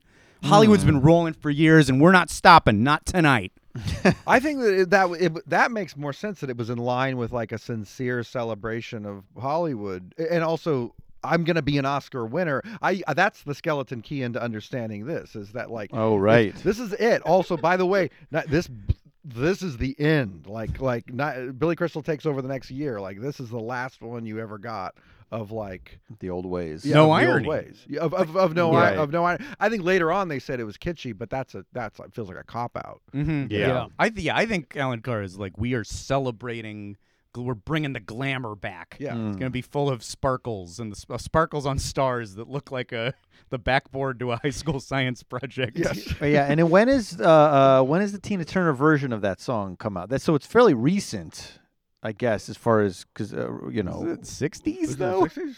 Oh yeah, you're right. Wait, no, but th- no, she had a different, but she had a newer version. Wasn't there? She had a newer version of it as a hit, I think. Of Rolling on the Hmm. River? Am I wrong? I don't. Oh, I don't I know the ins and outs of the or is newer. it- or am I versions. thinking of? Didn't she have? There was a performance or something. Am I crazy? Jason, I don't know. Jason, She, save she me might- here. She, she had a sev- an '80s resurgence. Is but- that what I'm thinking of? I don't know. I don't think we're within the decade. I of mean, the- I'll I know say- you're trying to help out I'm here. but- trying. It's a little bit like saying it's a reason like people don't cover Stevie Wonder. So It's, it's the same thing, thing with like Tina Turner. Is like that's also not a e- easy task. Like go go sing rolling on go sing that actor. Yeah. yeah, you yeah, know, that, yeah. This is like- meant to be like a show-stopping Go number. sing that song associated with Tina Turner. yes, it's only the most dynamic performer in the world. You guys got this. This is your first time on television. You could do a Proud Mary, right? You, You can- non-singer, you very scared 22-year-old who's never been on television before. Just be Tina Turner. Go, go, go. Um, also, what may, what maybe should be said is that behind them are tables and place settings, but those are people who then, like in that part of it, they're swaying their heads back and forth, and they have flower pots on their heads, and then they all stand up. It's like be our guest. It is. It's, it's a bit of pre Be Our Guest. Be Our Guest might have got that i- the idea from that. Possibly, yes. Yeah, the Broadway version. Inspiration comes where you least expect it. You know? Wait, this thing, this goes and goes, and you think, all right, the Coconut Grove. All right, are we? Oh, are we done? we done? No, the Coconut Grove moves away, and the chi- revealing a Chinese theater. Okay, now surely we must be. No, then part of the Chinese th- uh, gate moves away, and there's a, s- a, kick line, and then a different part moves away, and then the top of the Chinese theater becomes the top of a wig on Snow White's head. Yeah. and it zooms out from listen. Here's how we ended the, uh, and then where else can it go but Snow White having the biggest wig in the world. And then the but then she gets covered up by a flight of stairs that Lily Tomlin walks down. Yes. And by the time all this has transpired, this has been 11 minutes of live television. This is almost Super Bowl halftime show length. And they still have Stars of Tomorrow to go. And they st- they still have to. And by the way, Lily Tom- when Lily Tomlin walks down, she has a good joke. Uh huh. Yes, a she Vilanch does. joke. This is a Bruce. Uh, this is has to be you got they got Bruce. Yeah. And the joke is, uh, I agreed to do the show if they could only come up with an entrance. Or, or- okay, Yeah. So, pretty good joke. But on the stairs behind her, Oh, right. there's like a gag where like a guy's like uh, some, somebody's reaching for a shoe or something. It's like a Cinderella reference. I don't know what it is. It's like a shoe Yeah. on the stairs. They do not convey what And it there's- is. there's I a think it's Cinderella. But, that's but it's Snow that's Snow White, White. is the thing. No, okay. I'm not yeah, saying yeah. it's good. But, but, but and, then, and then there's like a performer like hamily like reaching for Yeah. the, the the shoe, and this is go this is fighting. That's the worst thing I actually think in that number is that all of all could be forgiven if she could just come out and say, "Hey, you know what? I, I what a entrance or whatever." The joke is, and and it, it, it keeps going. It's like it's it's it's it's it's, it's it is cursed. Yeah. It's yeah. car cursed. Yeah. Well, and the car curse unspooled through the as we said, uh, Lucille Ball passes away. The the um watching this performance in the theater, Jeffrey Katzenberg and Roy Disney. Michael Eisner is attending to the parks in Orlando. He gets on the phone to the entire Disney legal team and says, "Turn on. Are you watching the Oscars? Yeah, we're watching it. All right, do your thing." Uh, lawyer Disney lawyers stay up all night so that they can have at 5:30 in the morning a legal document ready to review, which by that afternoon is sent to the Academy. Uh, we are suing you for unauthorized use of Snow White because they did not clear it. They did not, and they're they're thinking Snow White's in the public domain, and they use it in Beach Blanket Yeah. Babylon. Uh, well, not that Snow White with those colors and that voice. And the voice. Yeah, Yeah. yeah. Uh, um. So, and another bit of context. it- as soon as this is over, as soon as it goes to commercial break, finally, after 11 minutes, the very first thing it cuts to is a Chevy Lumina commercial, which is a cross promotion with the about to open Disney MGM Studios theme park, a, in which there's uh, Chevy Chevy Luminas are pulling up outside the Chinese theater, and Disney characters are coming out, including the dwarfs. So, to a viewer, Oh. they're like, "Oh, Disney did that." If I'm seeing a Disney commercial right now, mm-hmm. sure, surely Disney was part of. it. So they, it's in the press within 24 hours. We're suing the Academy. they have to hmm. issue. They ended up settling it. They didn't go to court or anything. They just apologized profusely. Frank Wells got. Frank Wells hmm. called the producer immediately. So he, so this guy he's on the phone with a bit like, "Hey, how you doing, Frank?" He thinks he's calling to congratulate. Like, not so good. Disney's not happy. So immediate lawsuit right out the door. Then guy hangs up the phone, then gets another. All right, did you hear about the letter? No, what's the letter? There's a letter going out that's going to be in all the trades from a group of esteemed actors criticizing the performance. Do you guys? Does anyone know? I don't know part? this. Uh, uh, okay. Uh, um, this is a letter. Uh, the 61st Academy Awards was an embarrassment to both the Academy and the entire motion picture industry. It is neither fitting nor acceptable that the best work in motion pictures be acknowledged in such a demeaning fashion. And this letter is signed by, among other people, Julie Andrews, William Friedkin, Stanley Donen, Blake Edwards, uh, uh, uh, uh, Billy Wilder, Paul Newman, and the and the main the main person who pulled this together, Gregory Peck. Wow. Gregory Peck Wow. made a point of we have work to do. Whoa. I've written a letter. this cannot stand. Wait, so I an animated mama. an animated mo- Bill Not Friedkin. be- not- Bill Friedkin here saying, "You that's not how you open an Oscar ceremony." um, wait, okay, wait. This is independent of the Disney lawsuit. though. Yes, separate. It all happens with it like in one afternoon. Everything unravels for this entire production team. I mean, I feel like Mary Poppins is telling you you suck. That hurts. that really hurts.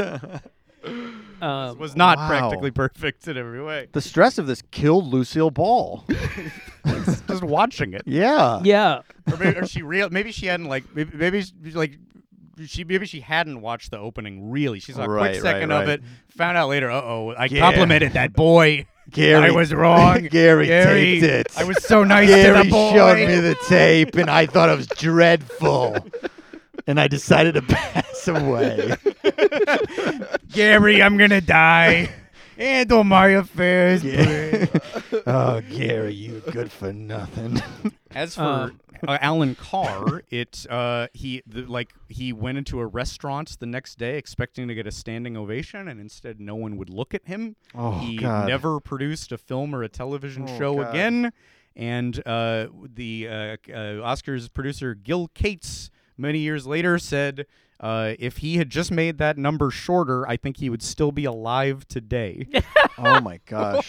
Oh, it's instead. I mean, he's right. He is. He's probably. So right. the joke I made about Lucy is true I think so. Wow. Yes, there's a body count. So he had to, this go. He basically went into exile. Yeah. Yeah, he was like embarrassed and ashamed. It was there's a whole documentary about him. It was apparently a huge deal when there was he thought I want to re-release Grease and get all the love about Grease again, and it probably helped start the fire, which now like Grease is eternally popular, uh, and it was like a meaningful thing for him. So he got like a little bit of like uh, uh, glory at the end, but like but he did, he didn't do anything new. But he was before Mr. Hollywood. And then- before that, Billy Wilder somehow created a new Norma Desmond. He just wouldn't leave his house. I'm doing it for real this time. Um, so, uh, yeah, this might Hmm. be the most cursed. I, and now I'm worried that something bad's going to happen to us because we talked about it. Oh no. Hmm. I well, think it's. fi- I think we're fine. I mean, I think it's over. It's also overstated. I mean, like it's not. I think in context, it's not. It is bad. It truly is terrible. But like. Dom DeLuise and like Yeah, come I mean I mean that's two years before like like what are we Imagine that was 12 minutes. Maybe that's the issue. It was I mean, quicker.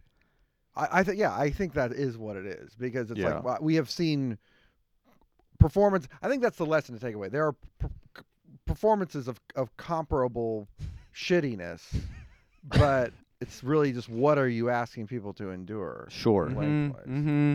Yeah. Um, I would have still partied at Alan Carr's house after this. I'd go to Who that gives a- who- underground disco. Yeah.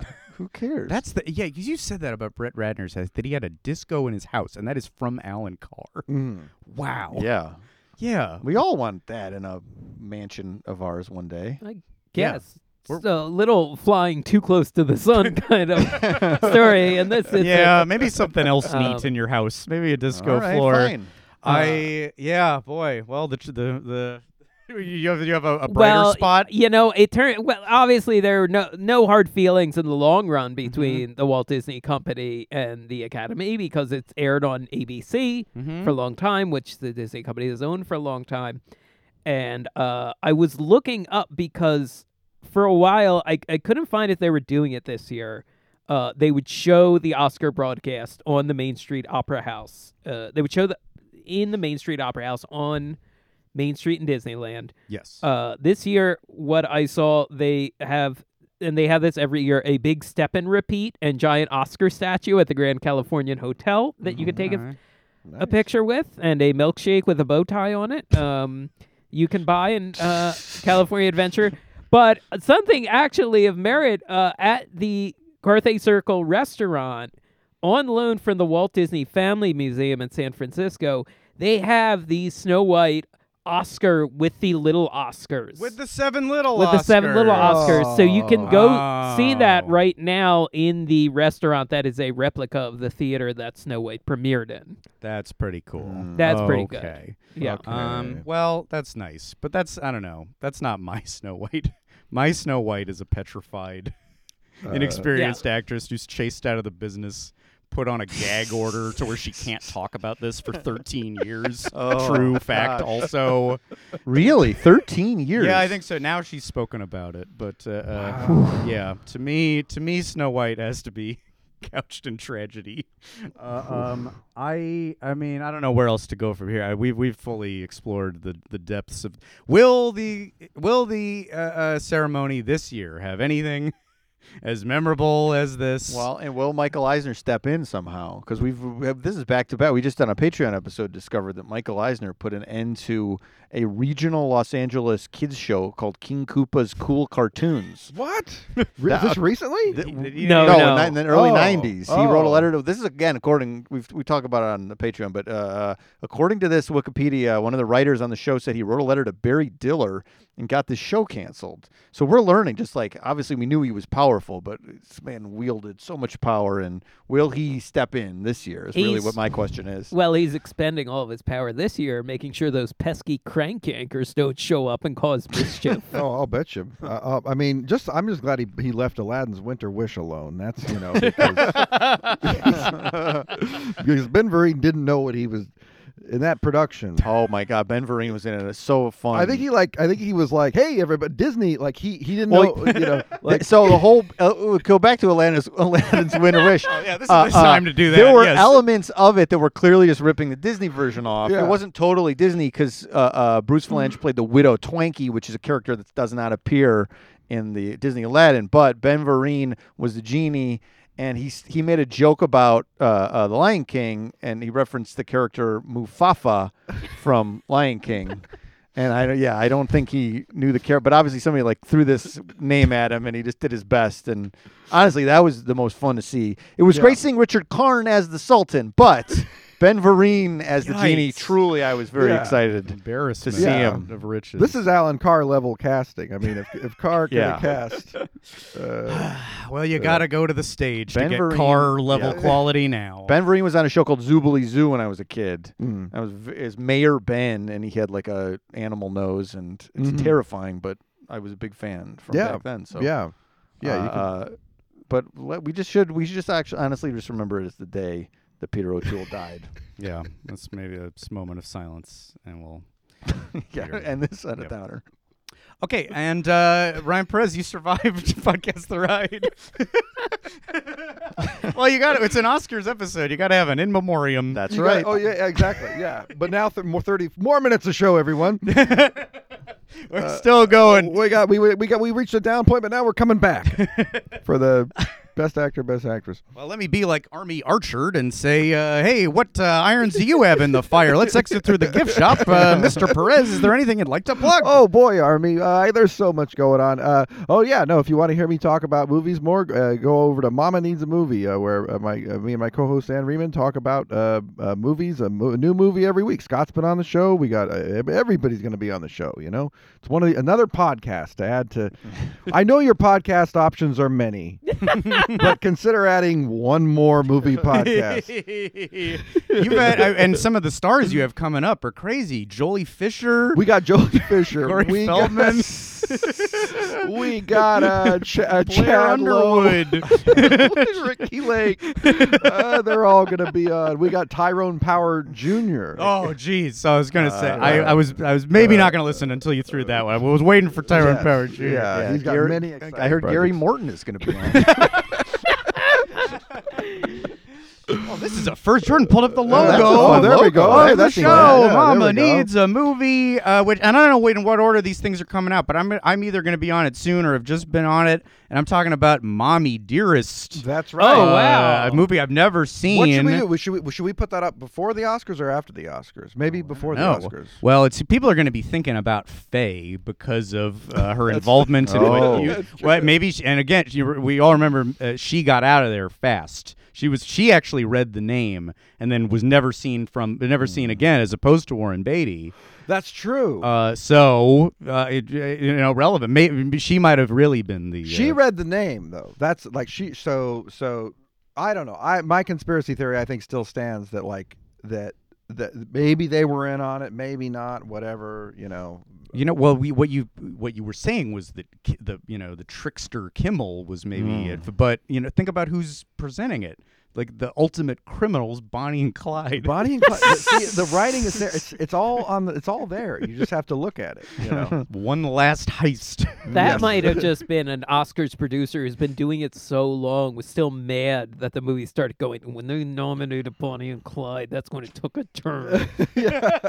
no nice movies for the nice people, you know. These, uh, uh, um, uh, well, yeah, well, well, check me out on there whenever, uh, and, and uh, other episodes. Uh, you're great, and great, and uh, so happy to have you for for this, Ryan. Thank you so much Um, for having me. Uh, You guys, I, I haven't been on the show since uh, I, I I was in. I would think I was in the first ten episodes. Yeah, yeah, that's right, yeah. did. At the time, I did Knott's Berry Farm, and I legitimately thought you guys were going to do like one park per show. That's what I thought. I thought you maybe you'll do maybe you'll do like a few more because you'll do the lands. Each land, each, each land they'll get an episode. I never would have thought you guys. Uh, not only have you guys done a great show, you've done it now for for a. It's it's been such an enduring show, and and I never thought you would get as granular and as entertaining as as this No, show. this is I- neither. it's- it's been a it's been a great joy to watch and- listen to this uh, thank you. show. Oh, uh, I, I uh, that there's. Uh, s- th- multiple episodes about knights in white satin that, that level of that level of thing uh, I never would have thought you guys uh, uh, uh, could, could do it but it's uh, it's great thank you You harken back to another time, like that. That Knott's Berry Farm would only be, get one episode. Now we'd be Yeah. like ne- an episode for each each pie. Each pie Yeah, you would not. available. You would not. That snuck in early. Each You jam. did not Yeah. get away. You We got away with something. We didn't know our pace as we as has become a catchphrase from the Cars ride. Slow down, you ain't racing yet. we are going as slow as we can, as we right. will next week with more uh, infinitesimal topics. Uh, uh, thanks to Jordan Katz for producing this episode. You can watch this on the Forever Dog YouTube channel. Uh, you can find us on all the socials at Podcast The Ride. And for three bonus episodes every month, check out Podcast The Ride, The Second Gate, or get one more bonus episode on our new tier, Club Three. What you were saying? We- We have multiple tiers of this stuff, even, uh, and you find all of that at Patreon.com slash Podcast The Ride. And uh, it was so great to have you. And I'm, you know, have, have getting Ryan having you back after so long, talking about all this great stuff. I feel really high. This feels like a high moment for me. But keep in mind that when it's your highest moment, that's when the devil comes. You gotta watch Uh-oh. it out. You Oh, gotta no. watch for him. oh, no I think. I He's see something corner of the oh no I think I see something. Oh something no! Brett, Horns? it's Brett Ratner. Maybe it's just Dom DeLuise. Forever. Dog. This has been a Forever Dog production. Executive produced by Mike Carlson, Jason Sheridan, Scott Gardner, Brett Boehm, Joe Cilio, and Alex Ramsey. For more original podcasts, please visit foreverdogpodcasts.com and subscribe to our shows on Apple Podcasts, Spotify, or wherever you get your podcasts. Keep up with the latest Forever Dog news by following us on Twitter and Instagram at Forever Dog Team and liking our page on Facebook.